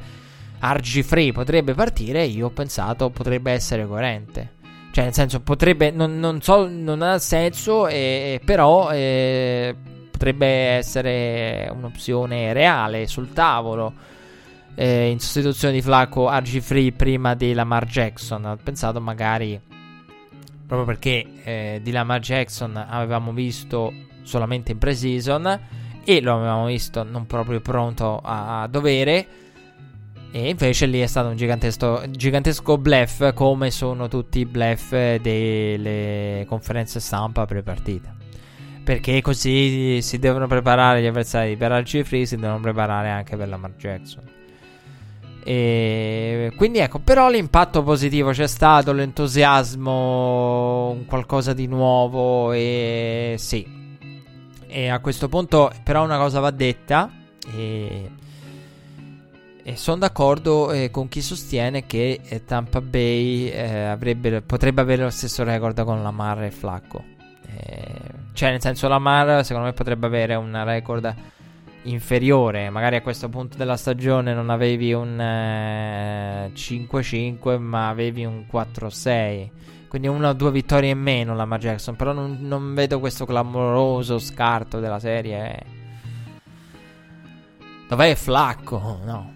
Eh, ci manca Flacco. No. Secondo me c'è scar- uno scarto talmente piccolo che è vero, però attenzione anche al fatto che la decisione non sarà semplice perché Gian Arbao rischia il posto, forse andando avanti con quanto fatto questa settimana, l'esordio di Lamar Jackson, eh, regular season lo rischia un po' meno, Però è, è ancora in lotta in, nel discorso wildcard eh, Baltimore. E questo potrebbe essere un fattore enorme nelle scelte. È chiaro che in quel caso dà più garanzie a Flacco. Proprio perché quelle due vittorie in meno, una vittoria in meno, due vittorie in meno potrebbero essere cruciali nella corsa playoff. E, però ecco, a livello assoluto di record, se voi andate a contare una stagione intera, due vittorie in meno non sono tante se, se pensate al... però portiamo avanti Lamar Jackson. E quindi c'è quello scarto, uno scarto minimo, però uno scarto che nella corsa playoff per la wildcard è uno scarto importante.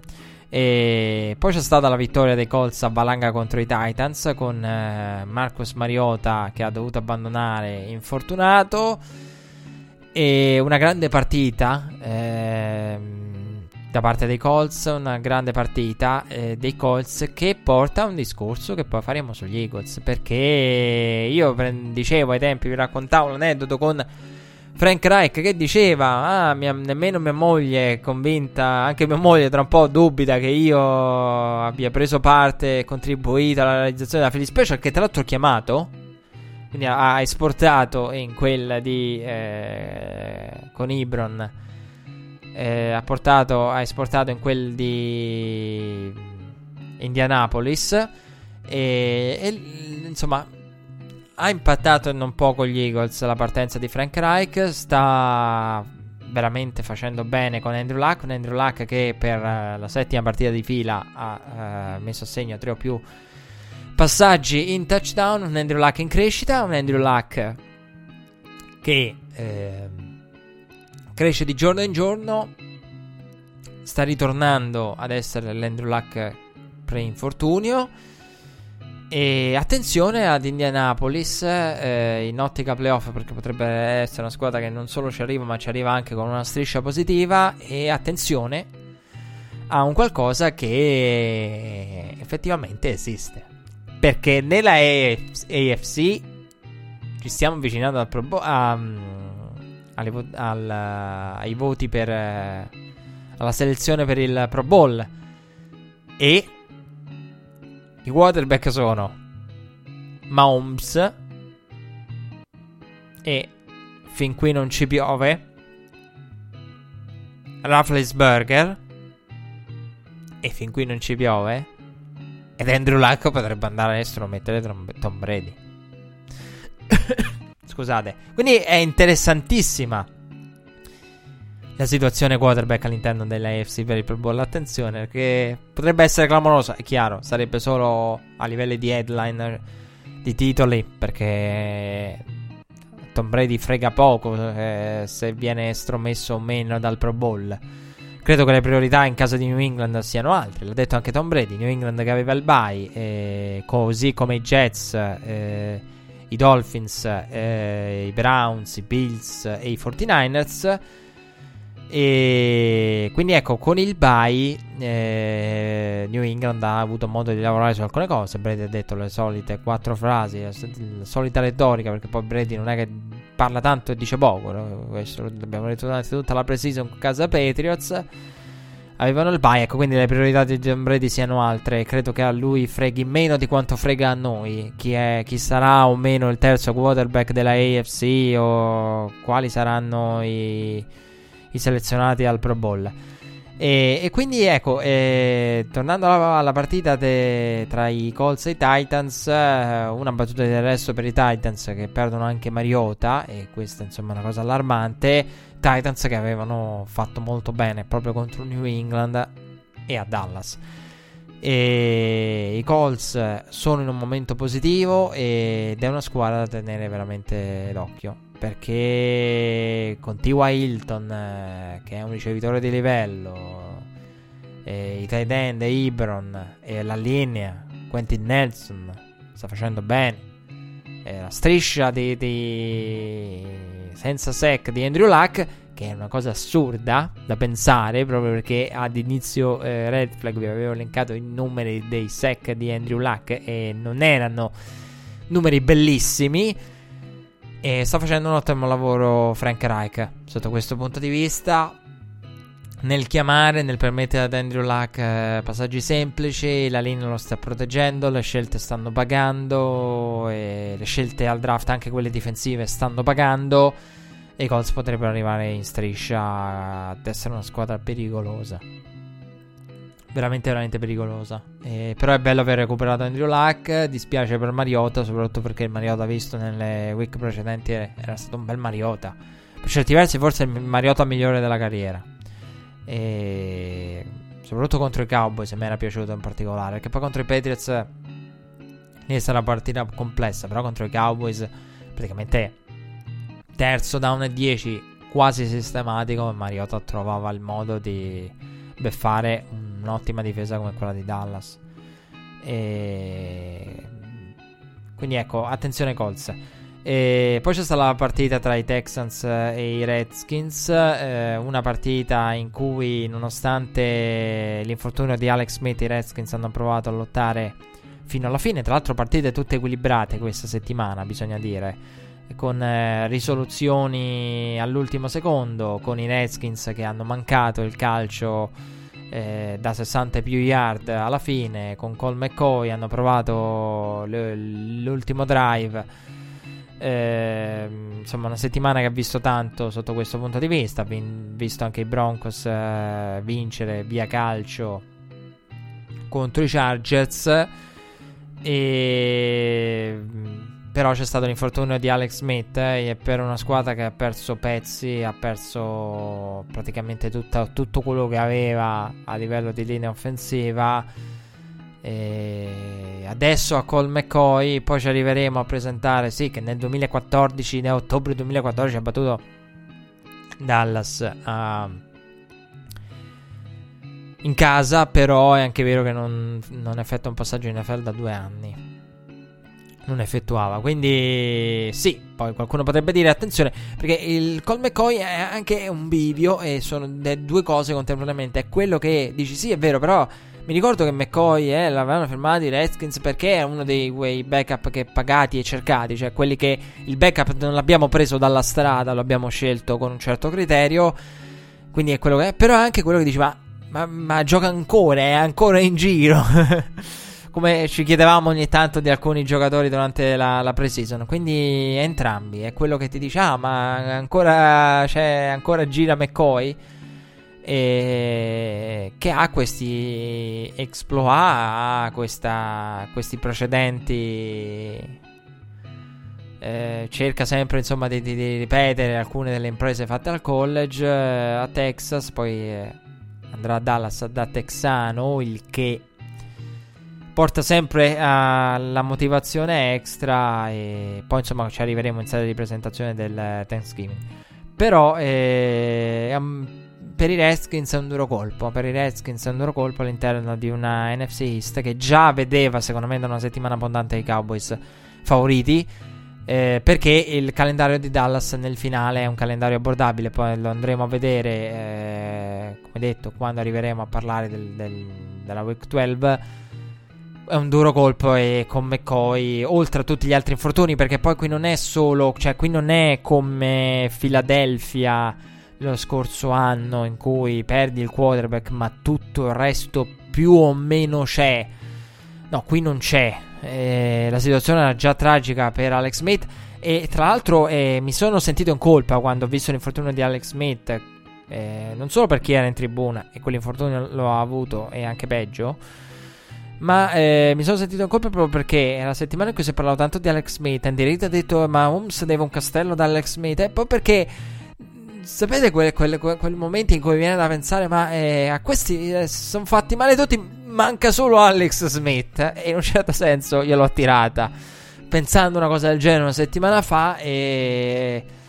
Perché la situazione era tragica e quando cominci a perdere pezzi, la linea è in difficoltà e non promette mai bene. E il problema quindi per eh, i Redskins è duplice perché perché hai eh, tanti infortuni, ma hai anche il backup quarterback. E, e poi eh, hai. Eh, cioè, non, non, hai l- la squadra che avresti. E se pensi nel miracolo dell'altro texano,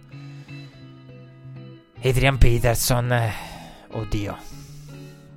Eh, se ti affidi ad Adrian Peterson, non lo so, non promette niente di buono. Troppe, troppa gente persa, soprattutto il calendario e il trend porta prepotentemente verso Dallas per la NFC East. E poi c'è stata la vittoria dei Lions contro i Panthers. La vittoria dei Lions contro i Panthers su cui voglio dire qualcosa. Perché eh, è stata una scelta quella di Ron Rivera che io non capisco. E vado al challenge. Allora, lui in conferenza stampa ha spiegato la scelta dicendo: Ma è quello che è un vecchio cliché. In trasferta si va per la vittoria. E si può andare, e quindi è andato da due per la vittoria. Però eh, il problema è che quella scelta non ha senso. Perché Matthew Stafford avrebbe avuto comunque tempo e timeout sufficiente per poter mettere un field goal. Sono d'accordo anche con chi dice che con il risultato in parità, quella roba lì è diversa. Perché se il risultato è in parità, Matthew Stafford deve evitare anche i turnover. Quindi è più conservativo. Matt Patricia potrebbe anche dire: Ma giochiamo per l'overtime, vediamo un po'. E mm, tra l'altro, una partita in cui Carolina sì ha avuto. Non ha avuto grandissima facilità nel, nel muovere la palla. Cioè, nel senso che alla fine hai pareggiato nella, nell'ultima metà dell'ultimo quarto. Cioè, vuol dire che un attimo prima eri a 13 punti. Quindi non è che stavi dominando a livello offensivo. E. Quindi ecco, lui, eh, Ron Rivera è andato a. Da 2 e Matthew Stafford. Quindi sono d'accordo con il fatto che se il risultato fosse stato in parità, il drive sarebbe stato forse addirittura conservativo e potrebbe anche avrebbe potuto portare anche all'overtime eh, perché con il risultato in parità devi evitare il turnover e cose clamorose. Se sei sotto di uno devi rischiare il tutto per tutto per andare in field range quindi il play calling è più aggressivo. Assolutamente giusto. E questa è un'altra cosa. E, però questa è un'analisi secondo me successiva. Io lo dico sempre la mm, conversione da due punti ha più o meno il 40% di probabilità di successo e in quel caso aveva di più perché hai Cam Newton hai più opzioni quindi poi bisogna vedere. Qui si parla di, di successo generico. E la chiamata era giusta perché Cam Newton eh, aveva davanti a sé il passaggio e aveva davanti a sé anche volendo la strada per correre. E infatti insomma alcune delle critiche mosse a Cam Newton sono Cam Newton si sta dimenticando che può correre. E sì, è un po' assurdo perché qualche, poco tempo fa, fino a qualche settimana fa, quando si diceva Cam Newton a livelli della stagione di MVP, eh, si diceva l'opposto, cioè eh, eh, questo è l'assurdo, è riuscito a limitare la corsa, a migliorare nella tasca, quindi adesso è l'opposto, adesso si è dimenticato di correre. Però ecco, quella chiamata lì, secondo me se tu arrivi a una chiamata del genere, metti eh, tutta la partita, praticamente hai eh, le tue probabilità di, di vittoria sono eh, eh, co- come minimo, cioè voi pensate 40%, facciamo 50, 45-50, dai, abbondiamo, siamo buoni, ritorniamo dopo tanto tempo, stiamo preparando il tacchino del giorno de- per il Thanksgiving, va benissimo, diamo il 50. Hai il 50% di probabilità di vincere di convertire quella giocata a due punti. Però hai la possibilità che Matthew Stafford ti faccia il drive, quindi si abbassano. Tu ti affidi a quello. Cioè, vuol dire che tu vuoi giocarti con quella percentuale in quel momento la tua partita. Perché poi la palla non la, non la rihai più. Questo è sicuro. Cioè, o Stafford ti va in field goal range e con tra l'altro Prater che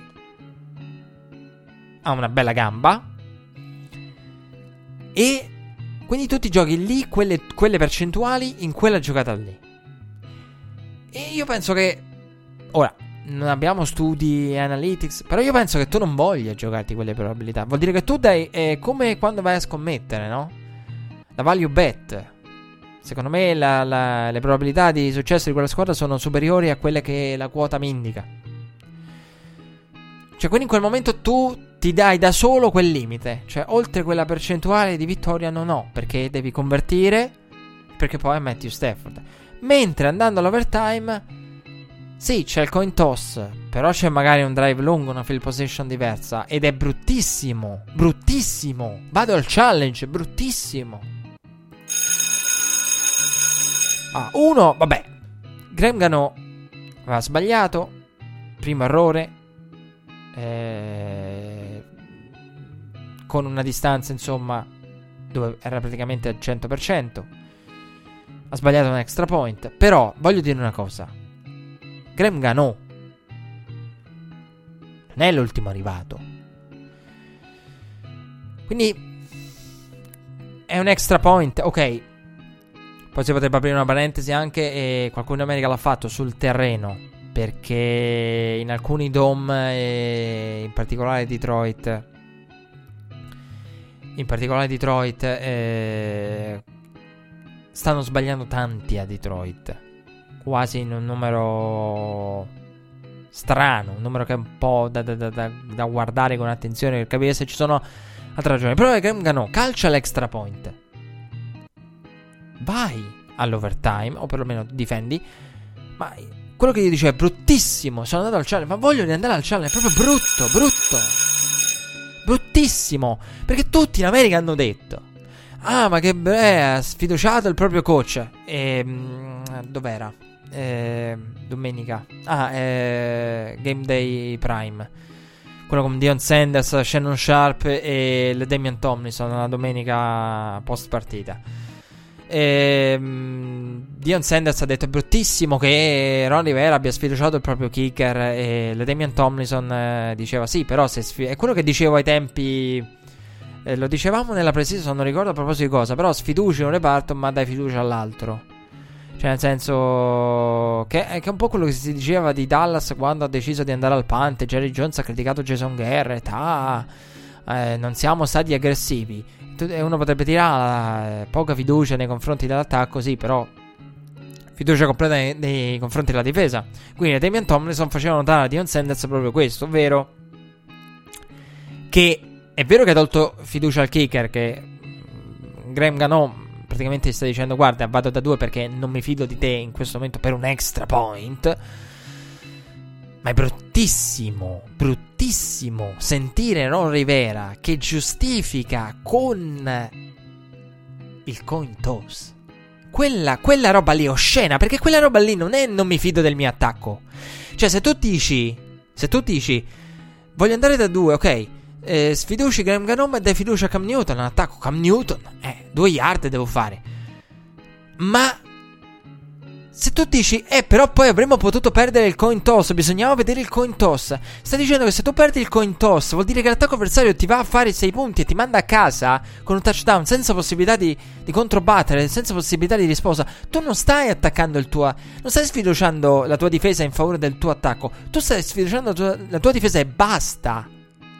C'è il discorso che faceva la Damian Tomlinson a proposito dei di sfiduci uno dai fiducia all'altro. Lì non, non dai fiducia a nessuno. Cioè, tu stai semplicemente dicendo se perdiamo il kickoff la mia difesa potrebbe non essere in grado di tenere Matthew Stafford fuori dalla endzone. Addirittura. Non solo di limitarlo a zero. Cioè, quella cosa lì, quella dichiarazione lì in conferenza stampa. Eh, Riverboat Ron Rivera, caro. Eh, cioè, è solo contro la difesa. Ed è bruttissima. Perché quella cosa lì non dà fiducia a nessuno.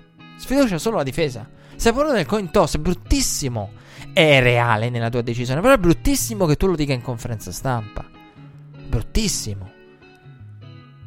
Cioè, vuol dire che uno dei, dei, dei, fattori che hanno portato Ron Rivera a quella decisione è se perdiamo il, poi il coin toss all'overtime è finita. Quando non solo ci devi, ci, cioè, ci deve ancora arrivare eh, poi all'overtime, cioè nel senso la tua difesa. Quindi Pensi, oddio, forse non ci arriviamo nemmeno all'overtime. Non solo se ci arriviamo, perdiamo il contozzo è finita. È brutto, brutto. E... Veramente brutto eh, da sentire. E quindi lì sfiducia solamente un reparto. Eh, non mi è piaciuta come, come, scelta. E poi, vabbè, secondo me il discorso ah, ma no, perché non si va sempre a due e trova il tempo che trova. Nonostante alcuni menti e cervelloni delle analytics abbiamo detto che andare da due costantemente potrebbe essere buono, e soprattutto se si ha un certo successo. Insomma,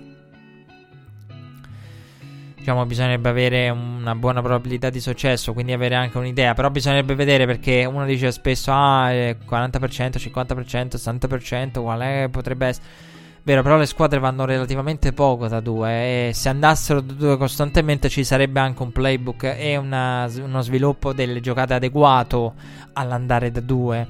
Quindi magari la percentuale crescerebbe proprio perché avresti la varietà. La volta prima hai fatto questo, al successivo conversione due punti fai quell'altro. Quindi ci sarebbe anche una storia, no? Un, un, una, uno storytelling da parte del un play calling con, un, con, una storia dei precedenti, delle tendenze contro di te, tue eh, che invece non c'è, proprio per la rarità del, del, della relativa rarità della giocata a due punti. Però a me non è piaciuta. Lì si va, secondo me, tranquillamente all'extra point. Lì è una decisione eccessiva. Però è anche vero che la scelta è stata giusta, la chiamata è stata giusta, il passaggio era lì, Cam Newton non l'ha eseguito.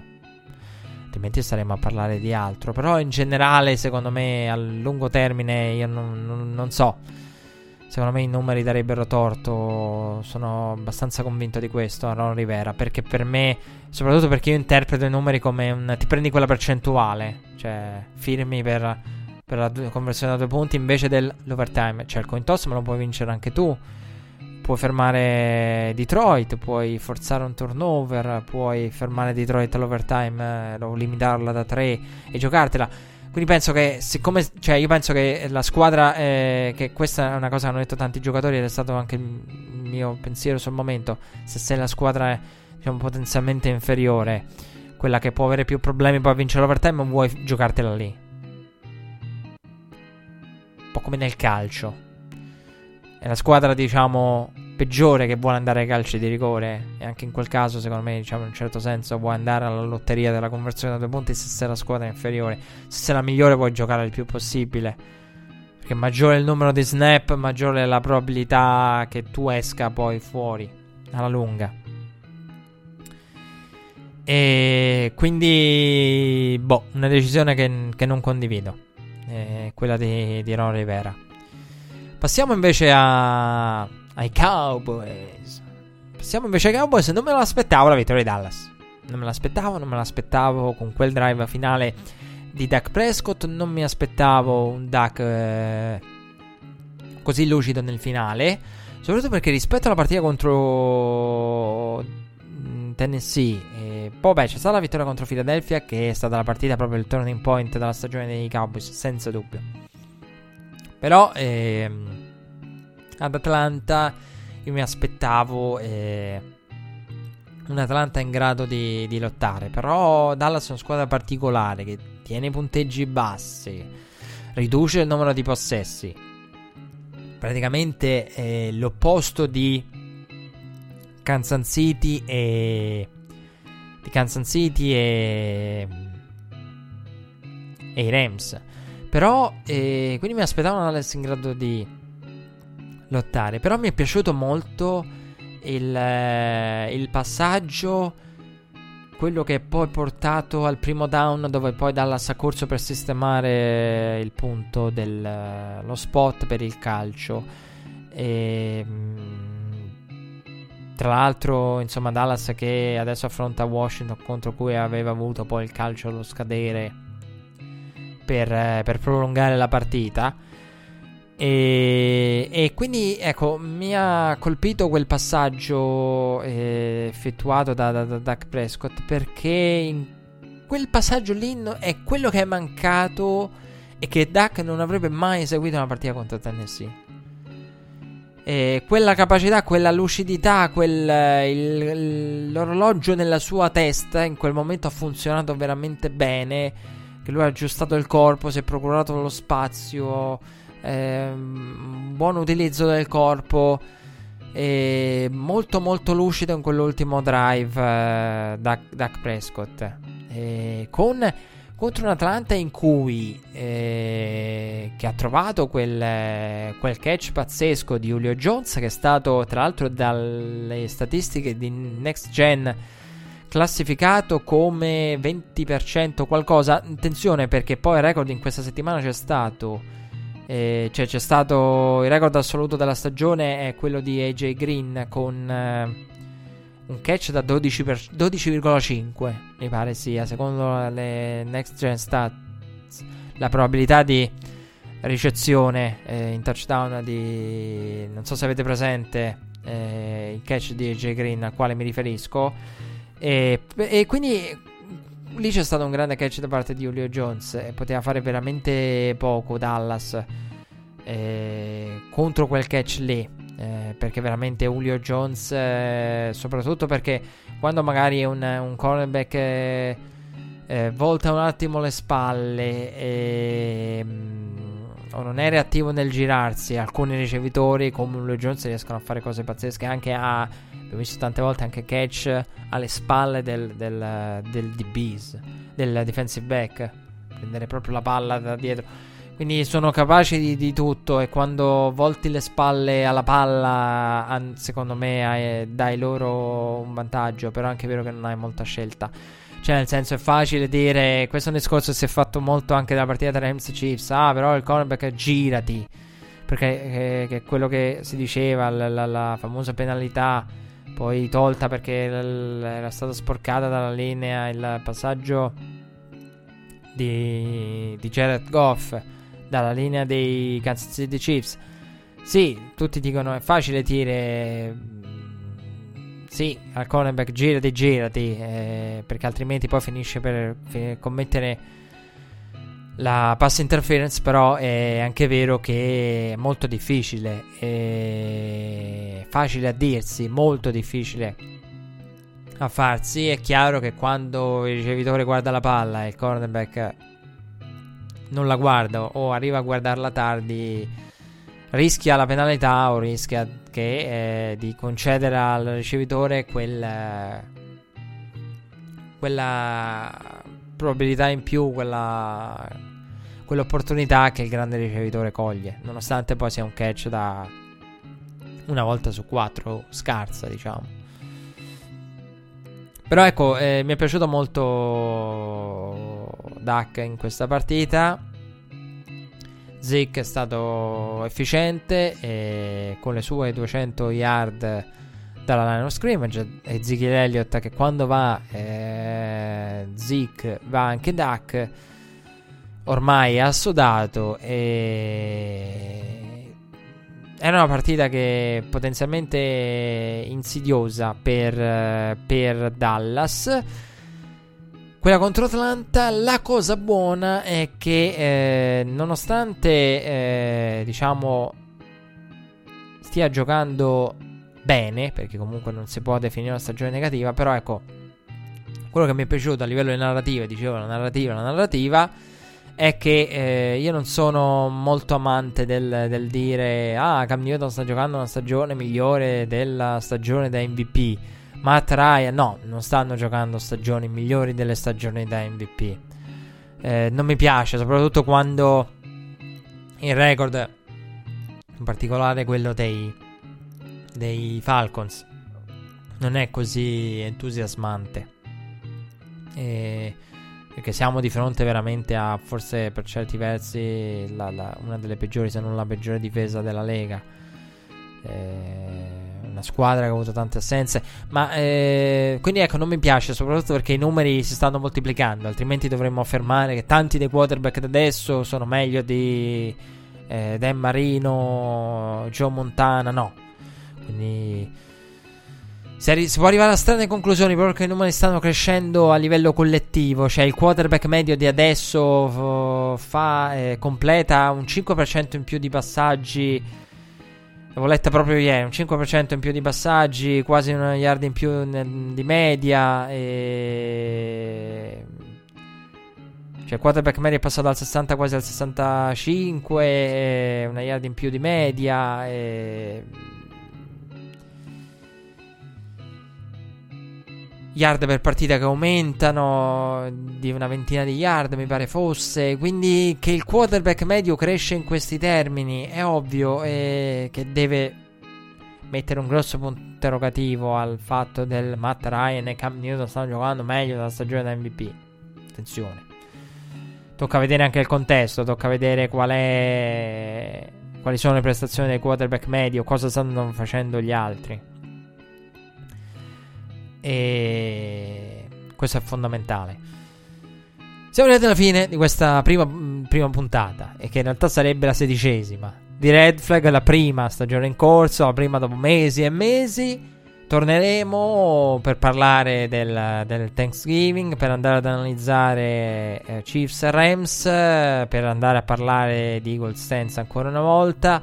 Beh, su Chargers Broncos, eh, diciamo, non è che c'è molto da dire perché è vero bene i Broncos, però è anche vero che c'è stato qualche errore. Poi un grosso contributo difensivo da parte di Von Miller, di Philip Rivers. Un Philip Rivers non proprio, forse in una delle peggiori partite, se non la peggiore partita del, della, della, propria stagione con, con uh, i Chargers che hanno perso 12 degli ultimi 15 match contro i Broncos, inclusi i playoff un Philip Rivers insolito, un Philip Rivers da turnover multipli che non siamo abituati a vedere, con un Case Keenum che ha saputo approfittarne, e con una complicità anche di Lynn nella gestione del finale, con il field goal poi vincente, però ecco un, un Philip Rivers da due intercetti, sì 400 yard però due intercetti pesanti e alla fine Denver è riuscita a portare a casa questa partita, ma i Chargers eh, hanno contribuito tanto, secondo me, nel permettere a Denver di avere opportunità e di avere quell'opportunità lì poi nel finale. E quindi dicevo, siamo arrivati alla conclusione di questa prima puntata dopo tanto tempo, la sedicesima in assoluto. Torneremo per parlare del Thanksgiving, per parlare di cosa ci deve rimanere, di cosa dobbiamo dire, cosa dobbiamo vedere di questo Monday Night. Eh, cerchiamo di farlo un po' a freddo, ecco. Non volevo ritornare con, con il Monday Night, eh, con il 54-51 di lunedì notte, eh, perché ho detto meglio calmare un attimo gli animi, meglio un, pensarci a freddo, con lucidità, analizzare, pensare anche a cosa potrebbe essere l'NFL del futuro, se quella partita è un antipasto di quello che sarà e fino a che punto lo sarà. Grazie per essere stati con noi. Appuntamento alla prossima puntata. Quando sarà, non si sa. Quante puntate saranno, se saranno settimanali o non settimanali, non si sa. Si sa che siamo tornati.